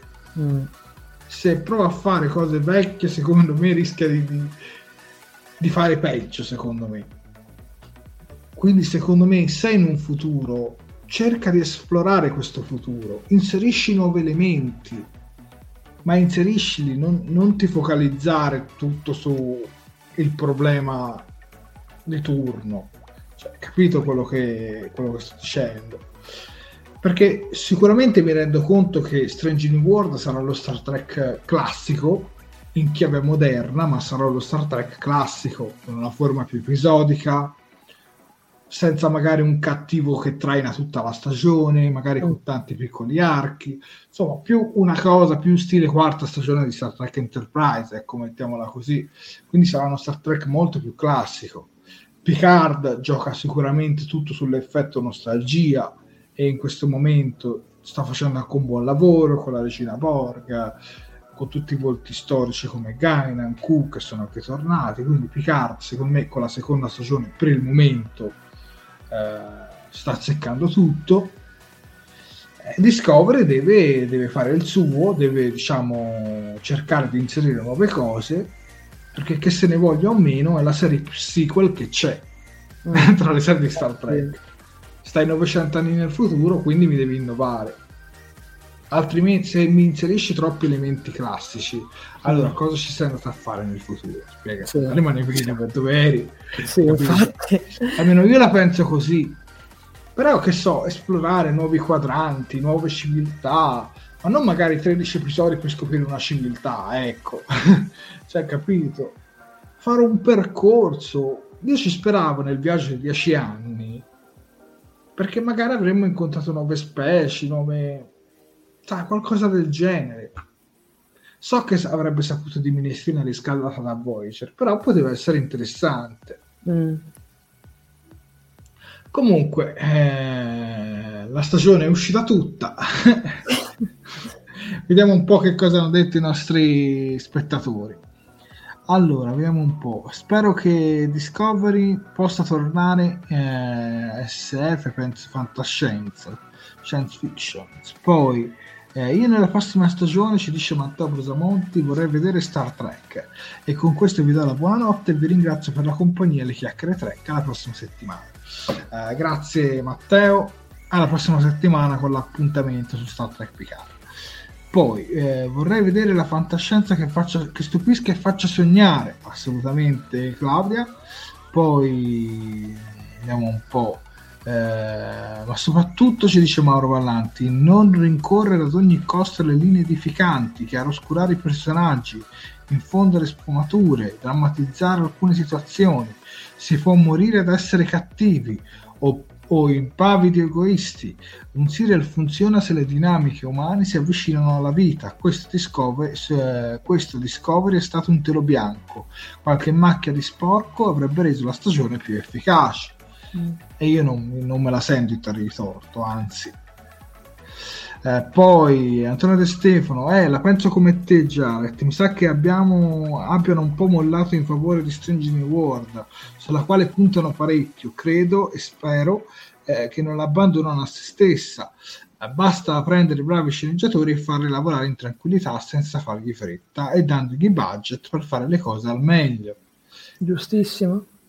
E poi, per esplorare il futuro di Discovery, ci dice Stefano Ancis, penso che sarebbe utile avere episodi autoconclusivi, magari uniti da una sottotrama orizzontale, un po' come Mandalorian. E anche questo non sarebbe male. No, infatti. Insomma, i commenti vanno un po' tutti nella stessa direzione. Sì. Poi vediamo un po'. Stefano Tanci, una trama per la quinta stagione. Io vorrei vedere la Discovery in giro per l'universo a recuperare contatti e scoprire nuove civiltà, senza inserire per forza il mostro di fine livello. Sì. Poi l'accademia nell'era di Discovery sarebbe composta da 14 allievi per l'intera federazione. In effetti un po' pochini, ecco, soprattutto da quello che ci hanno mostrato. Poi concordo con Jared solo sulla terza, anche il punto debole è il progresso tecnologico ridicolo per 900 anni della prima, insoddisfacente e poco credibile il finale. Allora, sul punto debole a livello tecnologico, però considera che con il grande fuoco cioè la tecnologia si è anche un po' rallentata a un certo punto.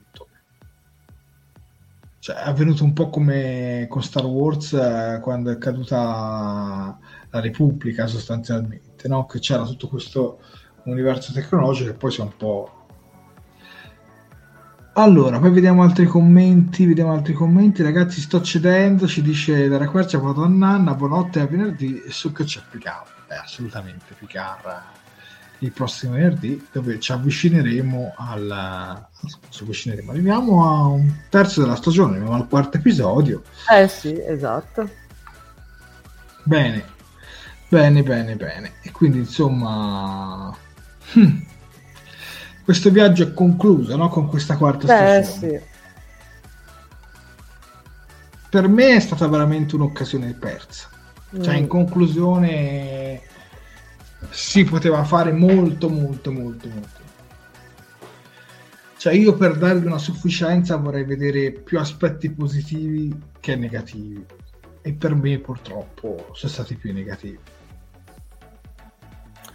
Sono d'accordo con te, cioè ti ripeto, io comunque ho deciso di dare la sufficienza a questa stagione, però purtroppo è una stagione piena di pecche, soprattutto, ripeto, nella seconda parte. Quindi sì, speriamo che insomma con la prossima stagione tornino un po', aggiustino un po' il tiro, ecco.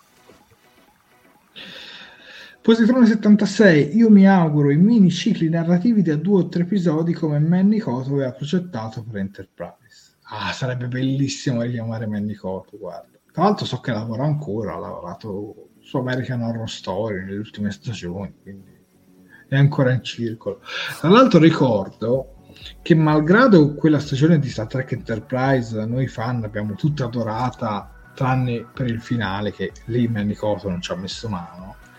So che gli attori di Star Trek Enterprise però non erano molto contenti, sai, di girare tutti questi elementi legati al canon. Ricordo una vecchia intervista con il dottor Phlox, l'attore del dottor Phlox, che non era affatto convinto e alcune scene le trovava anche un po' troppo imbarazzanti perché secondo lui si legavano troppo a un qualcosa che non si rifletteva ai giorni loro. Ma io non la penso come lui. Secondo me Manny Coto fece veramente un lavorone per la quarta stagione di Star Trek Enterprise, che continua a dire se presa per singolo quella stagione Star Trek Enterprise la può battere con tutte le serie di Star Trek. Bene, siamo arrivati a 2 ore e 25 minuti di diretta, direi di non arrivare a 3 ore. No, perché i miei vicini mi scannano, quindi... E quindi direi... che siamo in chiusura, Sofia, e quindi a te gli appunti social. Ok, allora ragazzi, io vi ricordo che le nostre dirette sono seguibili in live sia sulla nostra pagina Facebook che sul nostro canale di YouTube. Se non l'avete ancora fatto, mi raccomando, per Facebook un bel mi piace alla pagina, un bel mi piace alla diretta, una love reaction, tanti bei commenti, così ci diamo la buonanotte e ovviamente condividete come se non ci fosse un domani. Poi mi raccomando, per quanto riguarda YouTube, anche lì se non l'avete ancora fatto iscrivetevi al canale, cliccate sulla campanellina per essere sempre aggiornati ogni volta che andiamo in diretta o che facciamo uscire un nuovo video, commentate per darci la buonanotte anche lì, un bel mi piace alla diretta e condividete. Questi, come sapete, non sono i nostri unici social, infatti abbiamo anche la pagina Instagram, il canale Telegram, il sito internet e poi abbiamo anche Patreon. Infatti è possibile abbonarsi al nostro Patreon tramite 2 tipi di abbonamento mensile, l'abbonamento primo ufficiale e l'abbonamento capitano. L'abbonamento primo ufficiale costa 2 euro al mese e vi farà arrivare direttamente l'attestato di ringraziamenti via email, oppure l'abbonamento capitano costa 5 euro al mese e il tuo nome verrà menzionato nei titoli di coda delle dirette di Talking Trek. Io vi ricordo che queste donazioni, così come anche le donazioni tramite super chat di YouTube, non sono assolutamente una forma di lucro nei confronti di Star Trek o del franchise, ma semplicemente un modo, diciamo, per darci un po' di sostegno e per, insomma, farci sapere che il nostro lavoro viene da voi apprezzato. Penso di aver detto tutto, sono l'1:03, quindi mi sta cominciando un attimino a fondere il cervello, per cui, caro capitano, ti lascio la parola. Sì, penso che tu abbia detto tutto quello che c'era da dire, ma aggiungo che siamo sbarcati anche sulla piattaforma di Twitch, vi lascio il link fra i commenti Al momento non facciamo live anche su Twitch, però in un breve futuro dovremmo iniziare anche lì. Ecco, il tempo di settare, magari provare a fare o fare le live anche su Twitch, oppure fare delle diverse live che non facciamo qui e farle lì, magari qualcosa di diverso. Via, 2 ore e mezza di diretta, 13 episodi, quarta stagione. Direi che siamo arrivati veramente alla fine con Star Trek Discovery. Almeno diciamo che siamo arrivati anche un po' alla fine con il doppio episodio uno dietro l'altro, mettiamola così. Ci sarà un'altra cosa di questo tipo con Stranger New World, perché il primo episodio di Stranger New World debutterà lo stesso giorno del finale di Star Trek Picard. Non sappiamo se in Italia verrà distribuito comunque lo stesso giorno, questo lo scopriremo in seguito, e scopriremo anche in seguito la piattaforma in cui la serie verrà distribuita. Comunque un piano di distribuzione internazionale al di fuori di Paramount Plus c'è, lo devono soltanto rivelare, ecco. Esatto. Probabilmente lo faranno durante il First Contact Day, ve la butto un po' così, quindi possibile. Poi se lo fanno anche prima, meglio ancora. Bene, buonanotte a tutti e ci rivediamo allora a questo punto il prossimo venerdì. Buonanotte. Buonanotte.